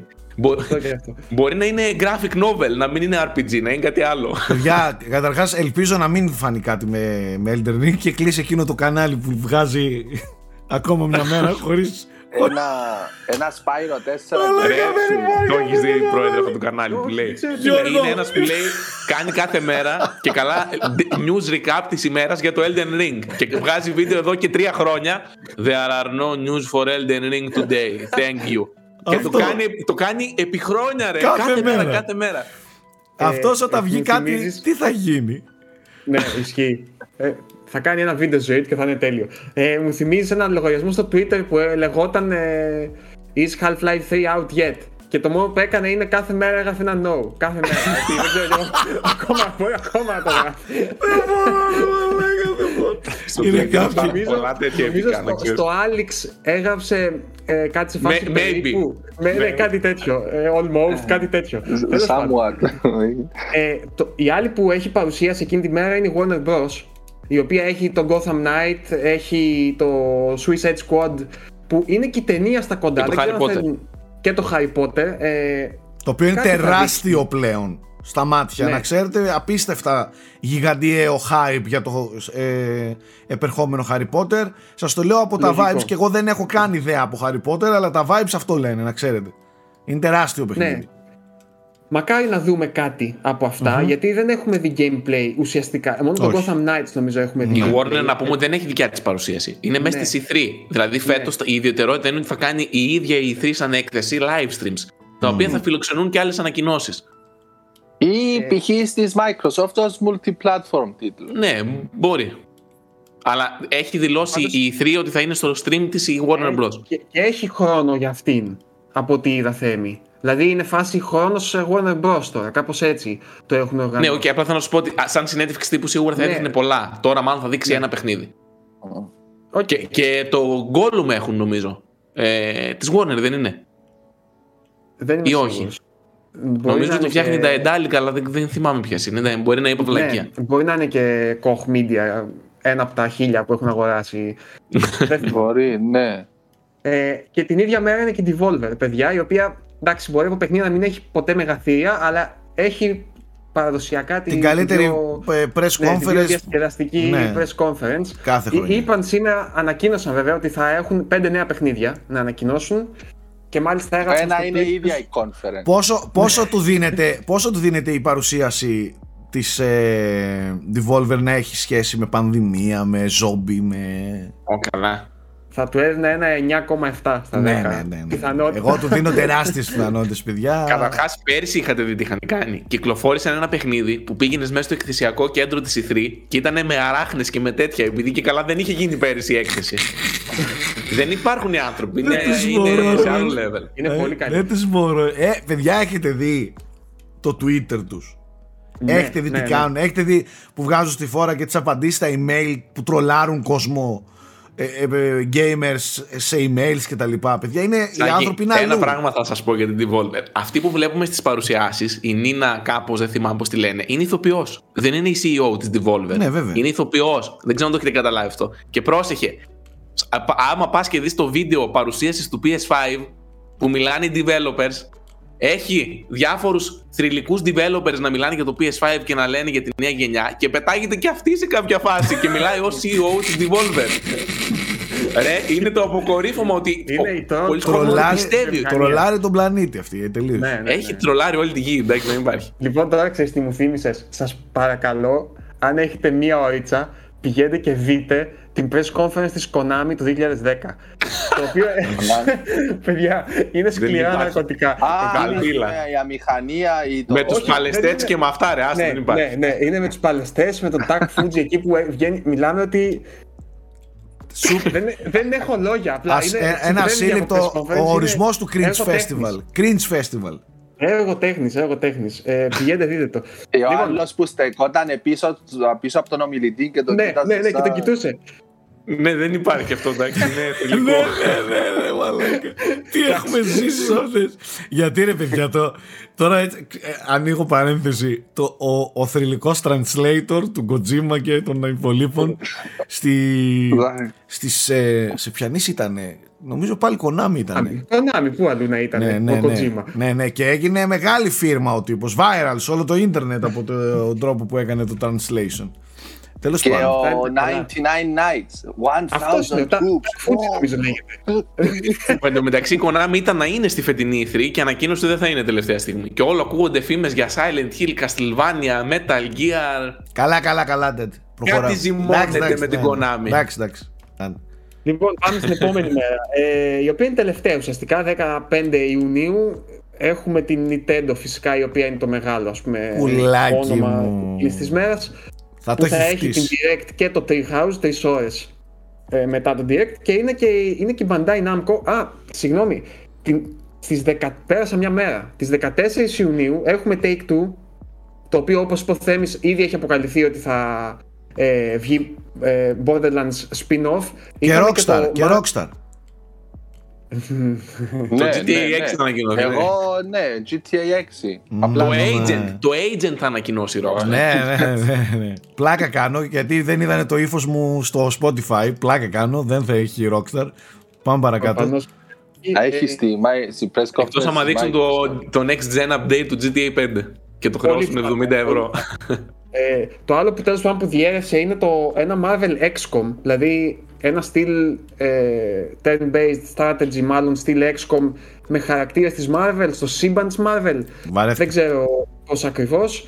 Και το τελευταίο που διέρευσε που φαίνεται έτσι ενδιαφέρον είναι ένα science fiction ε, action παιχνίδι open world, το οποίο είναι από την Hangar 13 που έχει κάνει τα μάφια. Αλλά αυτό μα ακούγεται ότι είναι μακριά.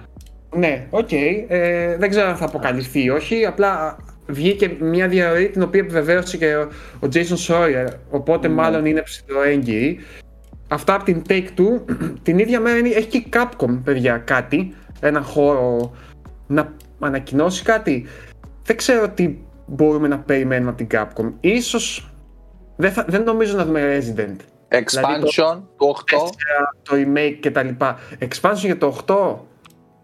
DLC, όπως είχε το 7. Ναι, δεν ξέρω. Έχει μεγάλα franchise, δεν ξέρω αν, μπορούμε, αν υπάρχει να δούμε κάτι από Street Fighter, ας πούμε. Mm. Ε, Master Hunter πιστεύω είναι το Stories που θα δείξουν για το, για το Switch, που είναι στα κοντά. Δεν νομίζω ότι είναι κοντά κάποιο νέο κεφάλαιο όχι, όχι. από τα υπόλοιπα. Ίσως ε... δούμε και το νέο παιχνίδι από την ομάδα που έκανε τον Devil May Cry 5. Ναι. Τον, ε, δεν θυμάμαι πώς τον λένε τώρα. Ο οποίος έχει φτιάξει και τα Dragon's Dogma. Αχ, κόλλησε στο μυαλό μου. Ο Ιτσούνο, νομίζω. Ε, ο Ιτσούνο. Ε, δεν θα μου έκανε εντύπωση ούτε και από εκεί. Δηλαδή νομίζω ότι δεν θα πάρει πάλι τόσα χρόνια όσο περιμέναμε για το, για το 5 για να δούμε ένα 6. Ή τουλάχιστον έτσι θέλω να πιστεύω. Ε, υπάρχουν φήμες και για ένα Resident φάση ε, Revelations 3 για το Switch αποκλειστικό, κάτι αντίστοιχο τέτοιο. Αλλά υποψιάζομαι παιδιά ότι αυτό αν υπάρχει θα είναι στο, στο Direct της Nintendo και όχι στις Capcom. Έλα, έλα, πάμε στο ψητό. Ξεκίνα να λες για Nintendo. Ναι, η Nintendo είναι μεγάλο ερωτηματικό, παιδιά, γιατί δεν ξέρουμε αν θα έχει αποκαλυφθεί ή όχι αυτό το καταραμένο το Pro, ας πούμε, το, το μηχάνημα. Το Σας παρακαλώ, δεν αντέχω άλλο. Γράφω τρία χρόνια φήμες για το Switch Pro. δεν αντέχω άλλο. Δείξτε το το ρημάδι. Βαρέθηκα να γράφω τις φήμες και τις διαρροές. Εμείς γυρνάμε το frame rate Κυριακή. Ο λόγος που το γυρνάμε Κυριακή είναι ώστε αύριο Δευτέρα να ανακοινωθεί. Δύσκολο το βλέπω για Δευτέρα. Τώρα πλέον αρχίζουν και κάνουν νερά και αυτοί οι insiders. Πλέον δεν είναι τόσο σίγουροι αν θα αποκαλυφθεί πριν την E3 κτλ. Τέλος πάντων, το μόνο σίγουρο είναι ότι αυτό το μηχάνημα υπάρχει, όλοι αυτό λένε. Ε, Μάλλον. Μπαίνει σύντομα σε, σε, παραγωγή, σε, σε full scale παραγωγή, ας πούμε. Οπότε δεν μπορούν να το κρατήσουν κρυφό για παραπάνω. Ε, τώρα η ίδια η Nintendo έχει 40 λεπτά direct, το οποίο είναι αρκετά μεγάλο. Αυτά που ξέρουμε σίγουρα ότι θα δείξει είναι μάλλον τους Smash τους χαρακτήρες. Πάρε κόλλημα Και από εκεί και πέρα, από εκεί πέρα παιδιά, δεν έχω ιδέα τι μπορεί να δείξει. Εγώ ε, να σας πω κάτι. Θα φάει ε, πάλι 7 λεπτά να μας δείξει χαρακτήρες 12 ευρώ. Δηλαδή και δεν την κράζει κανένας. Πιστεύω θα δούμε σίγουρα Zelda. Κράζουμε, κράζουμε. Πει... Περίμενε, άσε να μιλήσω, ρε Μαλάκα, περίμενε. Όχι, θα μείνω λίγο στους χαρακτήρες τους μας. Κράζουμε τους πάντες για microtransactions, για DLCs, για extra, για έτσι αλλιώς. Την Nintendo δεν την αγγίζει κανείς. Δεν ανοίγει μύτο τα πουλάει χαρακτήρες και κάνει και ολόκληρο. Εδώ έβαλε fast travel σε amiibo μέσα και δεν άνοιξε ρουθούνι. Τι μου λες τώρα; Ένα character pack νομίζω δίνει. Έστω. Το ίδιο ναι, πράγμα δεν είναι. Έχεις να μαζέψει. Ναι, πόσα λεφτά έχει δώσει ένας άνθρωπος τώρα στο, στο Smash και, και το κάνει και super happening. Αλλά δεν ανοίγει ρουθούνι. Και βάζουμε 10 ευρώ παραπάνω το, το παιχνίδι στο PlayStation. Θάνατος στη Sony. Έλα τώρα. Την Nintendo, η Nintendo έχει, πουλάει 60 ευρώ, πουλάει 60 ευρώ το remake του, το remaster του Zelda που πουλάει 60 ευρώ. Δεν πέφτει ποτέ καμία απολύτως τιμή ε, από τα παιχνίδια της. Δεν ανοίγει τίποτα. Τέλος πάντων, ήθελα να βγάλω το, το άχτι μου να πούμε. Ναι, έβαλαν fast travel μέσα σε Amiibo, κλείδωσαν ναι. physical microtransaction με Amiibo και δεν άνοιξε ρουθούνι, ρε. Ε, μα τώρα τι λέμε, αν το έχει κάνει. Μπορεί να κάνει οτιδήποτε θέλει. Αν το έχει κάνει η Ubisoft αυτό, θα βγαίναμε όλοι εδώ και θα λέγαμε κλασική Ubisoft και κλασική, ε. Την Nintendo δεν την αγγίζει ποτέ κανείς. Εγώ το συγκεκριμένο feature θέμη, το fast travel, δεν υπήρχε στο original παιχνίδι. Δηλαδή δεν σου στέρισαν ένα feature που υπήρχε πίσω από paywall μέσω του Amiibo. Δες τους, κάτι τέτοιο την υπερασπίζονται την Nintendo, τον βλέπετε; Δεν εγώ αν ισχύει. Προσθέσανε ένα feature μέσω του Amiibo. Προσθέσανε ένα feature το οποίο είναι quality of life. Δώσ' το, σε όλους. Τι μου το χρεώνεις πίσω από το Amiibo. Όχι, να μην υπάρχει. γιατί αφού το ο, κόσμος του, ο κόσμος του είναι φανταστικός και δεν χρειάζεσαι το, το fast travel. Εκεί με το, ε, με το loft wing, ένα sky wing να πηγαίνεις στη skyloft. Πώς το λένε, ξέχασα. Δεν χρειάζεσαι το fast travel. Αν, αν το θέλεις, γόρα. Νάικ, διαφωνώ. Ε, φτιάξατε ένα χαρακτηριστικό, δώστε το σε όλους. Τι μου το χρεώνεις πίσω από το Amiibo. Τέλος πάντων, δεν ήρθαμε να μιλήσουμε για το Amiibo. να το χρεώσει, αλλά γιατί να την έχουμε πάντω στο απειρόβλητο; Αυτό είναι το, το θέμα μου, Εγώ, εμένα. Παιδιά, αυτό προσπαθώ να πω. Γιατί δεν είναι καθόλου στα ποιότητα. Μιλάμε τώρα πάρα πολύ κράξιμο εδώ και πολύ καιρό για το οτιδήποτε, ας πούμε. Δεν, δεν, μπορώ να, δεν βλέπω αυτό που λέτε ότι δεν το κράξιμο. Όχι. Α, Γιώργο, έχω δει ένα επικό βίντεο το οποίο κοροϊδεύει τους Nintendo fans που κράζουν, κράζουν και αγοράζουν μετά, να ξέρεις. Ναι, αυτό είναι θέμα. Εντάξει. Εντάξει, αυτό είναι άλλο πράγμα. Δεν την αγγίζει απλά αυτό που λέμε. Κατάλαβες; Αυτό. Εμένα δεν με ενοχλεί. Δεν με ενοχλεί.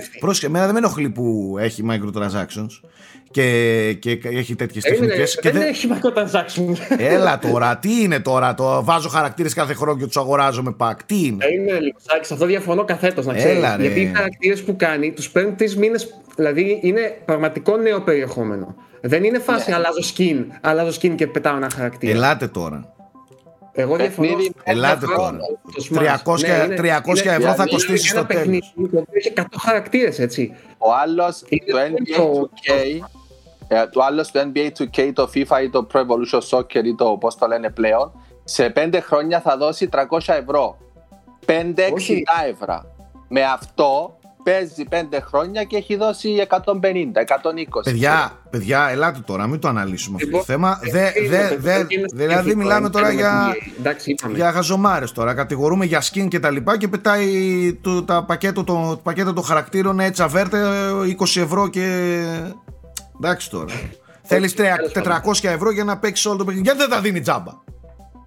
Έρχομαι εγώ και σε ρωτάω. Γιατί δεν στηρίζει με περιεχόμενο το παιχνίδι τη για τον κόσμο που παίζει και τα πουλάει Όπω κάνουν άλλε εταιρείε. Όπω κάνουν άλλε εταιρείε. Συγγνώμη τώρα. Πείτε μου, γιατί δεν τα δίνει τζάμπα. Ναι. Έχει μα, το πουλά 60 ευρώ, πηγαίνει γαμιώντα σε πωλήσει. Δώσε του χαρακτήρε να παίζει ο κόσμο. Γιατί το, του πουλά 20 ευρώ τα πακέτα. Γι' αυτό σου λέω. Άλλες εταιρείες θα λέγανε Στηρίζω το παιχνίδι μου, με έξτρα περιεχόμενο κάθε χρόνο, κάθε εξάμεινο και, ε, δίνω, και, έχω, και το έχω εμπλουτίσει. Ποιο δίνει δωρεάν χαρακτήρες. Ποιος δίνει δωρεάν; Το Street Fighter τους δίνει δωρεάν. Τι λες, ρε Νάικ, δεν παρακολουθείτε τι γίνεται. Όλα τα παιχνίδια που έχουν σεζόν, τα games as a service, συνέχεια δωρεάν περιεχόμενο έχουν. Φέμι, είναι beat them up. Το Street Fighter τους δίνει δωρεάν. Το Mortal Kombat τους δίνει δωρεάν. Το Injustice τους έδωσε δωρεάν. Το Smash Bros. γιατί να τους δώσει δωρεάν; Γιατί πουλάει 850 εκατομμύρια το μήνα γι' αυτό. Ε, γι' αυτό, γι αυτό θα έπρεπε να τους δίνει δωρεάν το Smash. Γιατί ήδη είναι το πιο εμπορικό παιχνίδι της Nintendo τα τελευταία, μαζί με το Kart. Αφήστε και το Smash. Το θέμα μας ναι, είναι να ανακοινώσουν τον Nintendo Switch Pro. Σας παρακαλώ, κάντε μας τη χάρη. Τώρα το, το, το, χρειάζεται, το, δούμε πριν το χρειάζεται πάρα πολύ το Pro Nintendo. ε, κάποιος που έχει επενδύσει σε κονσόλες νέας γενιάς και πάει στην Nintendo νιώθει να ξέρετε ε, ότι γυρίζει πολλά χρόνια πίσω. Το χρειάζεται, χρειάζεται ένα λίγο πιο γρήγορο, λίγο πιο ικανό, δεν λέω να είναι κανένα ε, ξέρω εγώ state of the art ας πούμε τεχνικά και τεχνολογικά αλλά ε, και οι, οι developers νομίζω ότι θα αρχίσουν να γκρινιάζουν ότι θέλουν τα παιχνίδια τους σε αυτήν την εγκατεστημένη βάση χρηστών, την τεράστια, τη νούμερο ένα βάση χρηστών, είναι κρίμα να χάνονται λόγω του hardware κυκλοφορίες. Οπότε ναι, το Pro το χρειάζεται. Τώρα, να κάνω μια ερώτηση. Θέλω την άποψή σας. Boomers σαν τον Γιώργο Πρίτσκα, οι οποίοι λένε Εμένα δεν με ενδιαφέρει. Άμα παίζεις 8-bit pixelated παιχνίδια, δεν σου θέλει το 8 Pro. Αλλά για να κυκλοφορήσει η Bethesda. Η Bethesda όχι, συγγνώμη. Συγγνώμη, αυτό δεν είναι Σύμφωνα είναι με την Nintendo, να σταματήσει κάποιος. Χήμαρος. Μα όχι, εγώ το λέω. Γιατί κυκλοφορεί στην Nintendo, ε; Ναι, ναι, αυτό λέω. Αυτό λέω. Αυτό λέω. Ότι από εδώ και στο εξής, αυτά τα παιχνίδια τα μεγάλα και οι κυκλοφορίες που δεν θα θέλουν να χαθούν ε, από developers, νομίζω ότι θα πρέπει να έχει ένα πιο ισχυρό hardware. Λίγο, έστω λίγο πιο ισχυρό hardware. Να το ανανεώσει. Τώρα, πώς θα καταφέρει να τη φτιάξει την γκάμα της με light, απλό, Pro. Και εδώ έρχεται η δικιά μου ερώτηση. Θα επιτρέψει η Nintendo να, να έχει αποκλειστικά παιχνίδια το Switch Pro; Δηλαδή, ε. το, το, το τάδε multiplatform δεν μπορεί να τρέξει στο απλό Switch; Μπορεί να τρέξει στο PS4, στο Xbox One και στις Next Gen. Αλλά μπορεί να τρέξει και στο Switch Pro. Θα το αφήσει να βγει μόνο στο Switch Pro ή θα, θα πρέπει τα παιχνίδια του Switch Pro να είναι υποχρεωτικά και στο απλό Switch; Εδώ είναι το δικό μου ερώτημα. Θα καθορίσουν παράγοντες αφού του κυκλοφορήσει. Το 3DS, το New 3DS είχε 2-3. Εγώ πιστεύω ότι θα το αφήσει στην εταιρεία να διαλέξει. Η Nintendo τα δικά της παιχνίδια δεν νομίζω να έχει αποκλειστικά. Όχι, όχι, σε καμία περίπτωση. Τα δικά της σίγουρα όχι. Σίγουρα όχι. Αλλά. Από εκεί πέρα. Αλλά κάποιος... κοίταξε, ίσως το χτίσει όμως μέχρι να φτάσει εκεί. Δηλαδή, εάν ναι. για δύο χρόνια πουλάει μόνο Pro, η Lite. Κοίταξε, η, η ιδέα είναι υποτίθεται ότι θα αντικαταστήσει το τωρινό μοντέλο. Ναι. ναι. Pro και Lite μόνος. Ναι, θα έχει Pro και Lite, αλλά το Lite δεν μπορεί να φύγει, οπότε έτσι κι αλλιώς. Εγώ ε, πιστεύω δεν θα το πει καν Pro. Πιστεύω δεν θα το πει καν Pro. Όχι, προ... εννοείται όχι. Εννοείται όχι. Αυτό είναι σίγουρο. Αφού Pro είναι το PlayStation. Τι να το Pro, δηλαδή ο που που. Επίσης δεν είναι καθόλου Nintendo να πει κάτι Pro. Super Switch. Ναι, Super Switch. Ή να το πει New Nintendo Switch. New Nintendo Switch, ναι, όπως έκανε πάντα. Αυτό. Ε, ναι, όπως Θέλω και, και πρόβλεψη για την τιμή, παιδιά. Πόσο πιστεύετε θα Πρέπει να δούμε τι έχει τώρα, μέσα. Όσα ήταν day one το κανονικό. 3.39 δηλαδή. Πόσο έκανε όταν είχε βγει. Δεν μπορεί να ξεφύγει σε, σε μεγαλύτερο νούμερο ε, από αυτό που ήδη πουλάει εδώ και χρόνια. Έχει χτίσει μια συγκεκριμένη εικόνα πάνω στο, στο, στο marketing plan της και στον τρόπο που πουλάει τις κονσόλες. Δεν μπορεί να πουλήσει 500 ευρώ κονσόλα. Είχε ακουστεί για 3,99 π.χ. που κάνει ε, το PS5 Digital. Όχι. Κοίταξε, έβγαλε ήδη πολλά με το να μην ρίξει ποτέ την τιμή του, του κανονικού. Οπότε θα βγάλει το, το Pro στη, στην τιμή του κανονικού. Το κανονικό θα το ρίξει 50 ευρώ μέχρι να, να, να φύγει από την αγορά. Δεν θα παράξει άλλα. Και θα μείνει εκείνο. Και θα συνεχίσει εκείνη η τιμή για άλλα πόσα χρόνια. Ναι. Ναι, δεν ξέρω. Είναι δύσκολο, παιδιά, γιατί όλα αυτά γίνονται και σε μια περίοδο που υπάρχουν πολύ μεγάλες ελλείψεις από chips. Δηλαδή δεν ξέρω αν έχει τη δυνατότητα τώρα που έχει στρώσει μια γραμμή παραγωγής για το κανονικό switch να το κάνει phased out προς χάρη του Pro που δεν ξέρω, πρέπει να έχει εξασφαλίσει και από εκεί. Αυτό Γιώργο είναι το ε, μοναδικό που μου λέει εμένα ότι είναι πολύ δύσκολο να ανακοινωθεί το Pro τώρα. Ναι, δεν ξέρω. Δηλαδή είναι το μοναδικό παιδιά, που. έχω χαμένα με, αυτά που γίνονται με την Nintendo. Υπάρχει σίγουρα αυτό το μηχάνημα. Δεν γίνεται να υπάρχει τόσος καπνός χωρίς φωτιά. Το θέμα είναι τώρα ότι μάλλον αποκαλύφθηκε πολύ πριν θα το ήθελε η Nintendo να αποκαλυφθεί και τώρα είναι σε μια φάση που δεν ξέρει τι να κάνει. Ε, ναι. Κάτι τέτοιο μου δίνει την, την αίσθηση. Ε, Ίσως το καθυστερεί γιατί βλέπει ότι ε, με, τα, με το shortage των chips δεν μπορεί να το βγάλει με το νούμερο που θέλει να βγει. Ναι, υπήρχε και μια φήμη Nike ότι δεν θα κυκλοφορήσει παγκοσμίως ταυτόχρονα. Και λόγω αυτού του πράγματος. Ε, καλά, θα γυρίσουμε 25 χρόνια πίσω να πούμε. Ναι, με αυτή τη λογική. Δεν νομίζω. νομίζω Όπου παιδιά η χαρά των, των uh, scalpers θα γίνει πάλι. Δηλαδή δεν θα, δεν θα μπορείς να το βρεις πουθενά. Καλά, και να βγει παγκοσμίως, παιδιά, ναι, σίγουρα θα Γιατί παγκοσμίως θα το βρουν όλοι σε, όλη, σε όλες τις χώρες όσοι το θέλουν.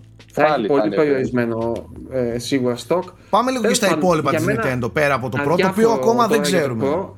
ναι, νομίζω ότι. Για αδιάφορο λέει ο Boomer. Αδιάφορο είπε ο Boomer. Αδιάφορο λέει. Ε, δεν πειράζει τα παιχνίδια τώρα απαραίτητα, ρε παιδί μου. Ε, το θέμα είναι τι παιχνίδια θα δούμε τώρα από την Nintendo. Το Zelda το δίνω 50-50 παιδιά. Εγώ το δίνω 50-50. Είχαν πει ότι θα δείξουν αργότερα μέσα στη χρονιά, έτσι δεν είναι. Σίγουρα θα δείξουν κάτι. Ναι, δεν το είχαν πει, ότι... Γιώργο. Ε, ναι, είχαν πει μέσα στη χρονιά, είναι Μάιος. Αυτοί μπορεί να νομίζουν εννοούν το Δεκέμβρη, ξέρω εγώ, δεν ξέρω. Αυτή είναι θεή. Ε, θέλω, παιδιά, έχω μια εντύπωση ότι έχουν επηρεαστεί πολύ από την πανδημία ε, και ιδίως το Zelda που είναι έτσι μεγάλης κλίμακας παιχνίδι, έχει επηρεαστεί περισσότερο από τα υπόλοιπα. Απλά αν λείπει, γι' αυτό και πιστεύω ότι θα δείξουν εν τέλει έστω και ένα τρέιλερ. Ε, αν λείπει, όλοι θα συζητάνε για το Zelda που έλειπε. Και νομίζω δεν θέλουν να συμβεί αυτό. Οπότε πρέπει, είτε είναι θα συζητάνε γι' αυτό, είτε δεν είναι πάλι θα συζητάνε γι' αυτό. Οπότε νομίζω πρέπει κάπως να δώσουν ε, ε, έστω μία πληροφορία, δύο για το, για το Switch, αλλά για το Zelda. Αλλά πιστεύω δεν κυκλοφορεί φέτος. Έτσι όπως βλέπω Μπορεί να την πιάσει πάλι καμιά κρίση ειλικρίνεια στην Nintendo και να ναι. πει Δεν έχουμε τίποτα να μοιραστούμε μαζί σα με το Pokemon τη γλιτώνουν. Δεν χρειάζεται να κυκλοφορήσει. Ναι, έχουν ήδη Pokemon. Από έχουν είδα... τα δύο Pokemon και μετά έχουν ναι. και Γενάρη το άλλο Pokemon. Οπότε μπορεί ναι, να πάει πολύ κοντά. Ναι, είναι πολύ κοντά. Μη σου πω Μάρτι με το Pro, ξέρω. Απλά το θέμα είναι. Πιστεύετε δηλαδή ότι δεν θα κυκλοφορήσει το, το νέο Zelda μαζί με το Switch Pro φέτος. Πάει για 2022 το Zelda. Μπορεί να το αποφύγει. Με τα Pokemon μπορεί να το αποφύγει. Ε, και εγώ δηλαδή πιστεύω ότι στο μυαλό τους το είχαν πάλι. Δηλαδή όπως βγήκε το Switch με το Breath of the Wild που έκανε πάταγο, πάλι να βγάλουμε το Pro με το Breath of the Wild 2. Ξέρω εγώ, κάπως έτσι πιστεύω ότι το σχεδίαζαν τουλάχιστον. Πιθανό. Απλά άμα δεν έχεις και πολύ stock θέμη, δεν, δεν χρειάζεται τίποτα για να πουλήσει. Mm. Άμα έχεις τόσο περιορισμένο stock. Κατάλαβες; Να έβγαζες. Αυτό είναι το εμπόδιο. Αυτό είναι το εμπόδιο. Πιστεύω ναι, εκεί να δηλαδή. Ότι θα... αξίζει να το σμπρώξει. Αλλά τώρα πιστεύω ότι βγάλουν θα, θα είναι sold out. Ό,τι βγάλουν φέτος. Τώρα από εκεί και πέρα για φήμες που ακούγονται γιατί η Nintendo μέχρι το καλοκαίρι έχει παιχνίδια, από εκεί και πέρα είναι μόνο το Pokémon. Το οποίο δεν είναι της Nintendo ουσιαστικά, δεν είναι από εσωτερική ομάδα της Nintendo. Οπότε τι έχει το δεύτερο εξάμεινο είναι το μεγάλο ερώτημα για φέτος. Υπάρχει μια φήμη έντονη ότι υπάρχει, ετοιμάζεται νέο Donkey Kong από, από εσωτερική ομάδα της Nintendo. Είναι internal, γιατί έχει ναι. 5-6. Ναι. ναι. Και η άλλη μεγάλη, μεγάλη, μεγάλη φήμη είναι ότι έχετε νέο Metroid από, όχι όμως το Prime, από την Mercury Steam. 2D. Ναι, 2D. Ε, δεν θα μου έκανε εντύπωση ας πούμε, αν ήταν η κυκλοφορία του Σεπτεμβρίου, ας πούμε, Αυγούστου-Σεπτεμβρίου. Ε, ταιριάζει στο προφίλ, θα έλεγα. Και ίσως με αφορμή αυτό Metroid να πασάρουν και ένα ε, πάρτε και ένα μικρό update για το 4, ας πούμε, για το Metroid Prime 4 με αφορμή το τέτοιο. Ή πάρτε και μία trilogy. Θέλω συγκεκριμένες προβλέψεις, παιδιά, να ξέρουμε ναι, την τιμωρία μετά. Θα δούμε Metroid Prime 4, ναι ή όχι. Αντρικά, τίμια θα πεις. Γιώργος Πίτσκα, δηλώνω, ναι, θα δούμε. Που είπα πριν με φύση αισιόδοξος, θα πω ναι. Ω, ε, μίλησε, ο ε, πρόεδρος μίλησε. Έχουμε τι να δούμε. Δηλαδή, έχουμε, έχουμε και μπαϊονέτα, θέλουμε να δούμε. Έχουμε Splatoon 3, θέλουμε να δούμε. Έχουμε ναι, πράγματα να δούμε. Splatoon 3 θα δούμε σίγουρα. Κοιτάξτε, Splatoon 3 θα δούμε σίγουρα. Metroid δεν θα δούμε. Σα το διαγράφω εγώ από τώρα. Δεν πιστεύω. Δεν πιστεύω. Εγώ θα δω. Να ποιος είναι ο μαύρος. Να ποιος είναι ο απεσιόδοξος. Δεν είμαι εγώ μαύρος. Μαύρος είναι η Nintendo με το Metroid χρόνια τώρα. Ε, δεν νομίζω ότι φέτος θα δούμε Metroid. Εννοείς Prime 4 ή γενικά; Prime 4. Α, αυτό, εννοώ, αυτό εννοώ. Metroid κάτι, ναι, μπορεί να δούμε από καμιά εργολαβία. Ναι, καμιά εργολαβία μπορεί να δούμε τώρα. Κανένα remaster, κανένα remake, κανένα τέτοιο πράγμα. Super μπορεί να δούμε. Metroid remake από Mercury. Εντάξει. Από Mercury remake. Ε, το, Γιατί; το, το Samus Returns τι ήταν. Ναι, ήταν remake. Γιατί να βγάλει, ίδιο παιχνίδια είναι. ίδιο παιχνίδι τώρα, τι να, για στο Switch. Ξέρω εγώ. Μπορεί. Μπορεί λόγω των 30 χρόνων να δώσει κάτι από παλιά σε remake φάση, ναι. Μπορεί. Ή το Trilogy, το HD. Μπορεί. Εγώ, εμένα, εμάς μας ενδιαφέρει ένα παιχνίδι. Εμάς ένα μας ενδιαφέρει, το Metroid Prime 4. Δεν νομίζω ότι θα δούμε Metroid Prime 4. Γιατί έτσι κι αλλιώς μας το είχαν ξεκαθαρίσει. Ότι θα αργήσουμε πάρα πολύ, ότι είμαστε πολύ στα πρώιμα στάδια. Δεν ξέρω αν έχει κάτι να μοιραστεί. Τώρα να μοιραστεί κάμια φωτογραφία, κανένα λόγο πάλι. Κάτι σε τέτοιο μικρό, super μικρό teaser. Μπορεί. Αλλά δεν ξέρω. Και αυτό που είπε ο, ο πρόεδρος για το Zelda πιστεύω ισχύει για το Metroid. Δηλαδή, άμα δεν μπουν για Zelda και Metroid, όλος ο κόσμος αυτό θα λέει. Έλα, ποιος ασχολείται με το Metroid, μην κοιτάτε ναι. που είμαστε εμείς τώρα. Είναι υπερβολικά μικρό το ποσοστό σε σχέση με τα υπόλοιπα franchises για το Metroid. Ε, για την Nintendo ναι. δηλαδή. Ποιος ασχολείται τώρα με, τη, με το Metroid; Δέκα άτομα είμαστε η αγάπη μας εμάς παραπλανεί λίγο. Ε, ναι, τώρα, λίγο το ε, βέβαια, ποτέ δεν ήταν seller, ε, μεγάλο ναι, seller ναι, ναι. τα Metroid για την Πάντως, Nintendo. Το σίγουρο είναι ότι το, το, το Switch ε, και το πόσο δημοφιλής είναι και το πόσο mainstream έχει γίνει η κονσόλα έχει τη δυνατότητα να κάνει το Metroid ε, πυλώνα ξανά. Δηλαδή έχει γιγαντώσει πολλά franchises το, το Switch. Δηλαδή το, αυτό που έγινε με το Animal Crossing όσο κόσμο και να έχει το franchise, ήταν τεράστιο franchise, αλλά πλέον το Animal Crossing με το Switch έχει γίνει πολιτισμικό δεν είναι φαινόμενο. Όμως, δεν είναι όμως το ίδιο. Το ένα απευθύνεται, ρε φίλε, στους πάντες και το άλλο είναι πάρα πάρα πολύ ειδική κατηγορία Α, games. Απλά Σάκη σίγουρα όμως ένα Metroid Prime 4 τώρα στο Switch δεν θα βγει στο Gamecube που είχε πόσες κονσόλες είχε πουλήσει. Θα βγει στο Switch που, θα, που κοντεύει 100 εκατομμύρια το Switch. Παιδιά, αν βγει Metroid Prime 4. το franchise. Όταν βγει Metroid Prime 4, θα κλείσω και θα βγάλω από την πρίζα όλες τις υπόλοιπες κονσόλες για ένα μήνα. Θα τις βγάλω όλες. Mm-hmm. Δεν, θέλ, δεν θέλω να δω τίποτα. Δεν θέλω να ασχοληθώ με τίποτα. Θα έχω κάθε μέρα φορτισμένο το Nintendo Switch. Θα το φυλάω, θα κοιμάμαι μαζί του, θα το αγκαλιάζω και ας μην παίζω Metroid Prime 4. Αλλά. Ε, να βγει και συλλεκτικό Metroid ναι. Prime. Και ξέρεις τι, θα το, παίξω, θα το παίξω στο Lite ούτε καν στο Pro. Θα το παίξω στο Nintendo Switch Lite έτσι για παραδειγματισμό να, να, να πάψω να λέω μαλακίες.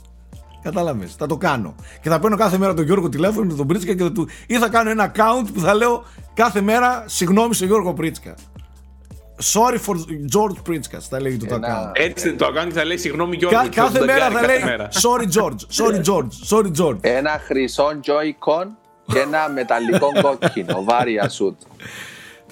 Κοιτάξτε, το Metroid είναι μια πολύ μεγάλη αγάπη δικιά μου. Ε, εάν υπάρχει κάτι ας πούμε που λατρεύω πάρα πάρα πάρα πολύ από, από μικρό παιδί είναι τα Metroid. Είμαστε στεναχωρημένοι εμείς οι Metroid fans. Γιατί ε, η Nintendo δικαιολογημένα από την πλευρά της γιατί δεν είναι sellers τεράστια δεν τα έχει αγαπήσει όσο έχει αγαπήσει τα άλλα franchise της. Ε, με την ανακοίνωση του Metroid Prime 4 και τα λοιπά φυσικά μέσα μας ξύπνησε κάτι και αναπτερώθηκε. Αλλά λίγο ξεχνιόμαστε ότι αυτό δεν είναι τεράστιο γιγαντιαίο franchise της Nintendo. Μακάρι να έρθει όσο το συντομότερο δυνατό γίνεται να το, και να είναι αυτό που, που περιμένουμε να είναι. Εντάξει. Ε, έχει γίνει και λίγο inside joke πλέον ε, πώς είναι το Half-Life 3 κάπως έτσι αρχίζει να γίνεται και το Metroid ε, ε, δεν νομίζω πως είναι, αυτά τα λένε vaporware και καλά επειδή εξαφανίζεται δεν νομίζω ότι είναι ακόμα ναι. σε αυτή την κατηγορία Δηλαδή, μετά τα 10 χρόνια γίνεσαι vaporware. Όχι, όχι, όχι. Ευτυχώς κλείνει 30 και λίγο μπορεί να θυμηθεί γιατί έχει με anniversary λίγο θέμα η Nintendo. Οπότε ίσως λίγο κάτι. Κάποιο trilogy. Ένα trilogy στο Switch θα το έπαιζα. Ε, το trilogy. Ή remastered. κάτι άλλο. Ε, να μας το πουλήσει. να, μας, να, μας το, να μας το πουλήσει 420 ευρώ να το αγοράσουμε το trilogy. το αγοράσουμε εκεί. 60 ευρώ το κάθε παιχνίδι από το trilogy. 60 ευρώ κάθε παιχνίδι. να κάνω και μια τελευταία ερώτηση. Μάριο θα δούμε φέτος. Ίσως. Μάριο, κανονικό μεγάλο τύπου Odyssey. Κάτι, ε. τύπου Odyssey 2 ξέρω εγώ. Κάτι 3D θα δούμε, ίσως Donkey Kong 3D, κάτι 3D θα δούμε. Έχει δεν, καιρό δεν που είναι το. Odyssey 2. Odyssey 2 με τις ιδέες πάλι που λογικά τους ξέμειναν από το πρώτο, όπως έγινε με το Galaxy. Παιδιά, πιστεύω ότι Μάριο θα δούμε μαζί με την ταινία του χρόνου καινούριο. Mm. Κάπως έτσι το συνδυάσουν. Βέβαια, ναι, όχι. Είναι και είναι λίγο επειδή... κοντάρεση το Odyssey. Δεν είναι αρκετά είναι κοντά σχετικά. Και τα δύο, 17. Τα δύο Galaxy. 17, ναι. Ε, γιατί τα δύο Galaxy ξέρεις πόσο κοντά ήταν. Παιδιά, αν μου ναι. λέγατε ότι το Odyssey κυκλοφόρησε το 19, θα το πίστευα. Τι 17. 17. Ναι, ναι, Πέρασαν τέσσερα, Πέρασαν τέσσερα χρόνια. Περίμενε, μαζί βγήκαν Breath of the Wild και Odyssey η ίδια χρονιά. Την ίδια χρονιά βγήκαν παιδιά. Πρώτα είχε βγει το Zelda και μετά είχε βγει το Mario μετά από λίγο. Ε, το... Πότε βγήκε το Switch; Το Switch βγήκε Μάρτιο. Μάρτιο 17 ή 16. Όχι, 17, Μάρτιο 17 έχει βγει το Switch. 17, οκ, εντάξει. Ε. Σοκ. Απλά ξέρεις τι μπορεί να γίνει τώρα με το, με το Switch Pro, ότι μπορεί να δείχνουν αυτά τα παιχνίδια να διαφημίζουν στο Switch Pro, μπορεί να το ξέρουμε εμείς, ας πούμε. Και να λέμε, Α, τι ωραία φαίνονται. Άμα δεν το έχουν ανακοινώσει μέχρι τότε. Τους έχω ικανούς δηλαδή. Ε, mm. τόση σύγχυση δεν θα κάνω. Όχι, παιδιά, το... ότι στην επόμενη εκπομπή που θα κάνουμε, τα reactions, ξέρω εγώ, θα, σίγουρα θα το έχουμε δει το Switch Pro. Κοιτάξτε, να σας πω λίγο κάτι. Αντικειμενικά τώρα. Για να λέμε και τα πράγματα ως έχει. Την Nintendo τώρα βγάζω εγώ ένα τέτοιο ύφος προς την Nintendo γιατί τη θεωρώ και δεδομένη. Στο ότι η Nintendo δεν, δεν μπορεί να μείνει πίσω, δεν μπορεί να, να απογοητεύσει ε, τους ε, κατόχους του Nintendo Switch. Δηλαδή, εάν υπάρχουν ευτυχισμένοι κάτοχοι είναι αυτοί του Nintendo Switch.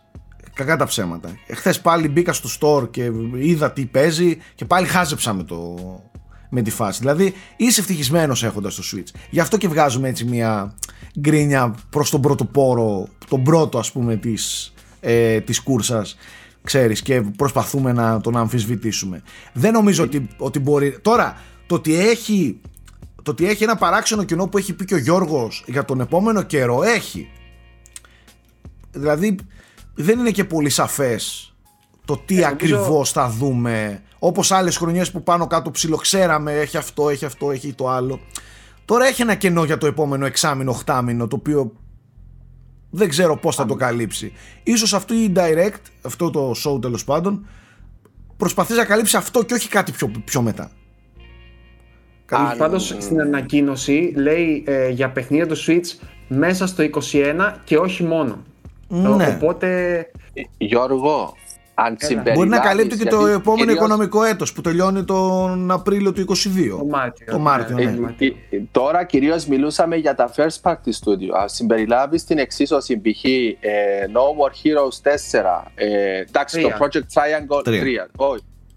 Ναι, τρία, λόγω χείρος τρία, βγαίνει τον Αύγουστο. Ναι, ναι, ναι, ναι, ναι. Το, εντάξει, το Project Triangle αργεί. Όμως, ε, το Silk Song ε, ναι, Silk Song μακάρι να βλέπαμε. Νομίζω... Hollow Knight είδα, Silk Song. Ναι, είδα ανακοίνωση από την Team Cherry, είπε ότι δεν θα είναι στην E3. Δεν έχουμε κάτι για την E3, mm. δυστυχώς. Mm. Και αν βγει του D Metroid, sorry κιόλας, αλλά ο μεγαλύτερος ανταγωνιστής του είναι το Silksong.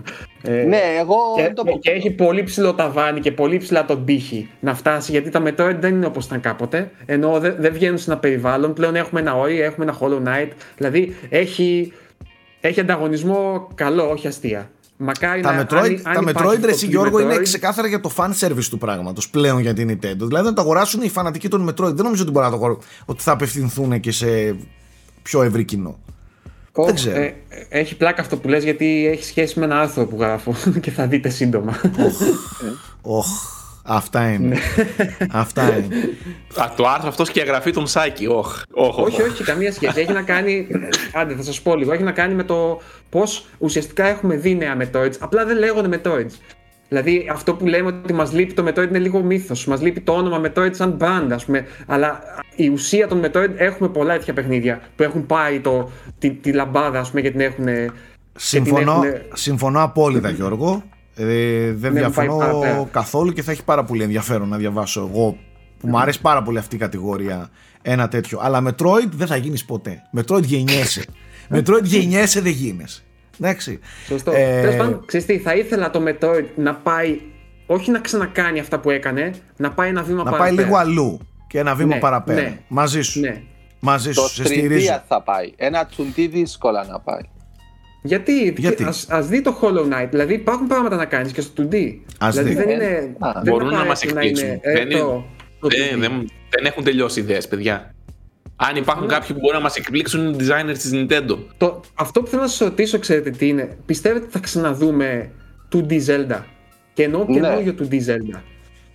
Top down εννοείται. Και εγώ το πιστεύω. Μετά την επιτυχία που είχε το remake που έκανε. Ναι, ναι, ναι, ναι, ναι.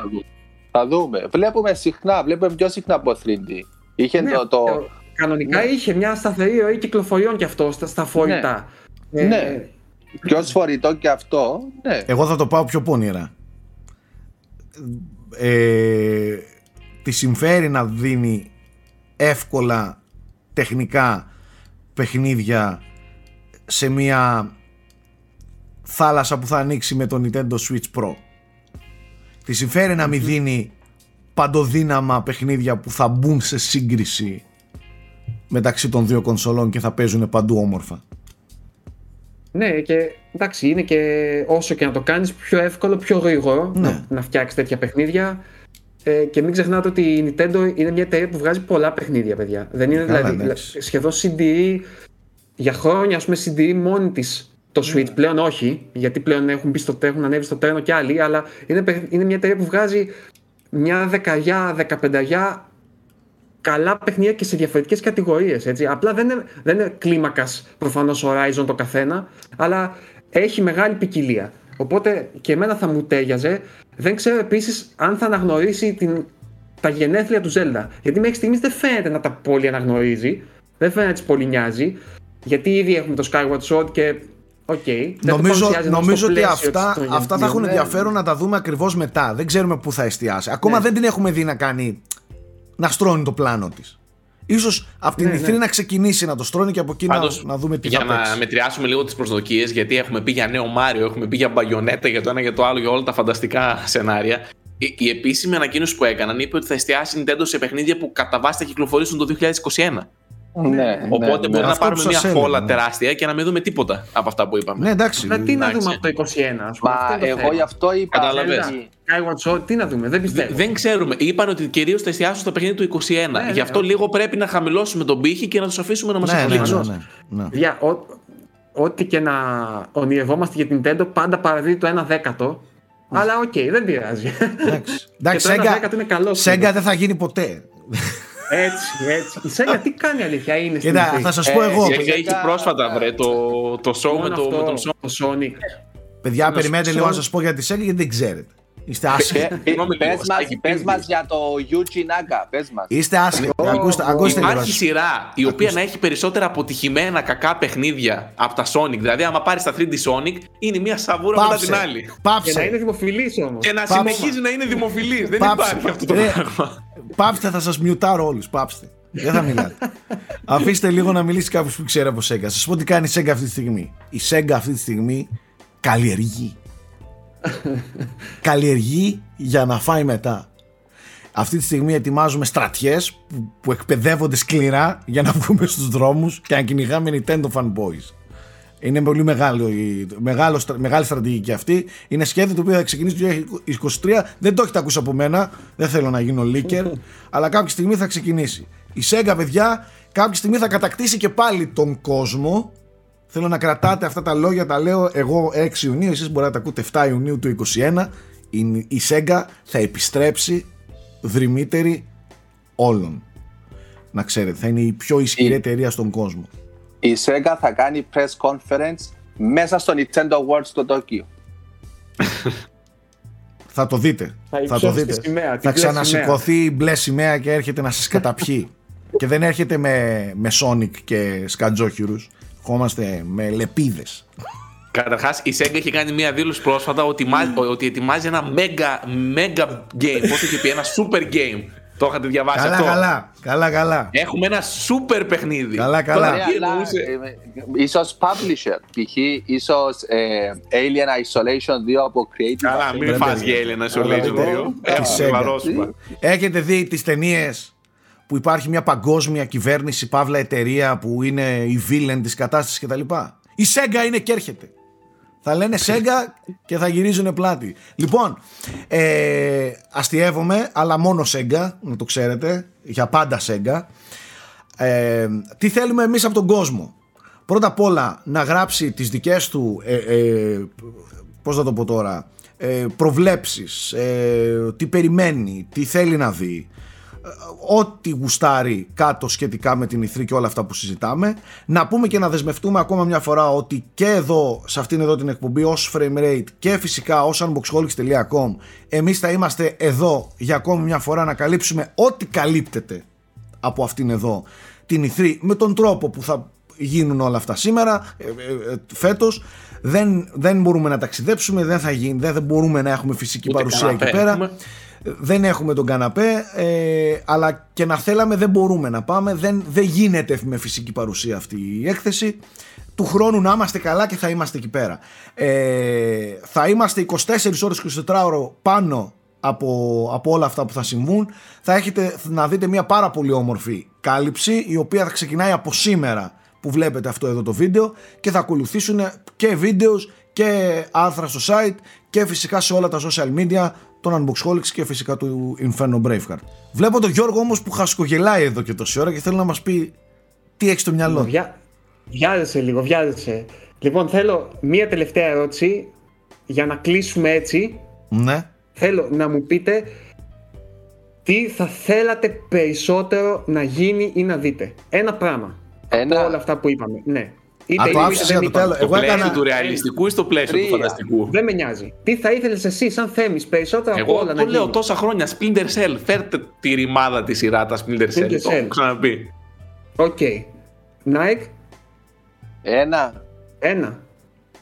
Metal Gear Solid Remake. Metal Gear. Ου, αυτό πόνεσαι. Αυτό πόνεσαι. Αυτό φώναξε μαλάκι. Αισθάνομαι πίσω ναι. Πονάω ακόμα που το, που το σκέφτομαι. Ναι. ναι, που λέει και ο Αλέκος. Κάκι, μία ευχή. Ειρήνη στον κόσμο. Μία ευχή τι θα ήθελα να συμβεί, ε. Θέλω να, να αποκαλυφθεί επίσημα και όμορφα το Elden Ring να χαζέψει όλος ο πλανήτης και να έχει ημερομηνία 2021. 21. 21. Ναι, ναι, εντάξει. Και, και, και κλείνω τώρα το μάτι μου εγώ. και όποιος κατάλαβε, κατάλαβε. Ναι, εσύ Γιώργο; Ε, τώρα θα σου πω είσαι λίγο σύχαμα γιατί και εγώ αυτό ήθελα να δω. αλλά όχι για το 21, όχι για το 21, αλλά και εγώ νομίζω πιο πολύ από όλα θα ήθελα να δω μια επίσημη αποκάλυψη ας πούμε του Elden Ring κανονικά, ας πούμε, να δούμε τι είναι, Έτσι. τι ακριβώς πώς είναι ο κόσμος του, πώς είναι το gameplay του, τα πάντα. Δηλαδή, νομίζω είναι το πιο αναμενόμενο παιχνίδι για μένα. Ήσασταν ρεαλιστές. Εγώ με τον Nike πήγαμε στα σενάρια επιστημονικής φαντασίας. Τι, ναι. Είμαστε ρεαλιστές γιατί έχουμε κάτι που μας ενθουσιάζει πολύ στο ρεαλιστικό ακόμα κομμάτι. Οπότε εντάξει. Ναι. εντάξει, υπάρχουν και ρεαλιστικά, απλά είπα λίγο. εγώ, η ρεαλιστική μου ευχή εμένα είναι να βλέπεται το Halo φέτος, παιδιά. να βλέπετε. Είναι μια καλή ευχή και αυτό. Να βλέπεται με άλφα γιώτα, ναι. ναι. Ε, ναι, OK, okay, εντάξει. Θα μπορούσαμε να πούμε και άλλα σενάρια επιστημονικής φαντασίας, ρε παιδί μου, να δούμε ναι. Metroid Prime 4 και τέτοια, αλλά δεν μπορούμε να τα πούμε αυτά. Αυτά είναι σενάρια επιστημονικής φαντασίας. Λοιπόν. Να, να, να, δώσει τζάμπα τους χαρακτήρες Nintendo. Γιατί ναι, ναι, μπράβο, αυτό. αυτό θέλω.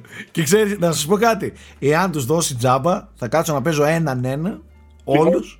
Ναι, λοιπόν. Γι' αυτό είναι το κακό με την Nintendo. Συγγνώμη λίγο, Nike. Ναι. Για μένα το κακό δεν είναι ότι τους χρεώνει τώρα. Για μένα είναι δεν θα πω δίκαιο, παιδί μου, δεν το, δεν το λέω και ξεδιάντροπο. Αλλά προβλέπω ότι σε 5 χρόνια ακόμα δεν θα έχει full πακέτο Smash στα 60 ευρώ. Όχι. Κατάλαβες με όλους τους χαρακτήρες. Πιστεύω θα είναι ακόμα 60 ευρώ το κλασικό. Και άμα θέλεις, ξαναδώσει άλλα 20 ευρώ να τους πάει όλους. Εννοείται και ξέρεις τι. Εγώ πιστεύω, εγώ πιστεύω ότι. Εγώ πιστεύω ότι σε 10 χρόνια θα βγάλει Super Mario Kart Re-Deluxe. Ε, εν τω μεταξύ, για να μην την κράζουμε κιόλας, είδατε που έβγαλε στο Mario Party στο τελείως ξέμπαρκο ένα δωρεάν update. Ε, και ναι, ναι. Περίμενε, τρία χρόνια μετά. Ένα δωρεάν update που νομίζω δίνει ε, online. Μπράβο, ρε Άρε Nintendo. Άρε Nintendo, δεν είχαμε και σένα. Φτωχοί θα ήμασταν. Είναι είναι Είναι σε άλλο κόσμο, εντάξει. Θα ήμασταν φτωχοί. Ευτυχώς έχουμε την Nintendo και κρατάμε και λεφτά στην τσέπη μας. Ευτυχώς έχουμε αυτή την Nintendo. Λοιπόν, ε, αυτά παιδιά. Τα λέμε μέσα στην εβδομάδα. Έχουμε πάρα πολλά να κάνουμε. Έχουμε πολλή δουλειά. Ε, η μόνο. Πάμε.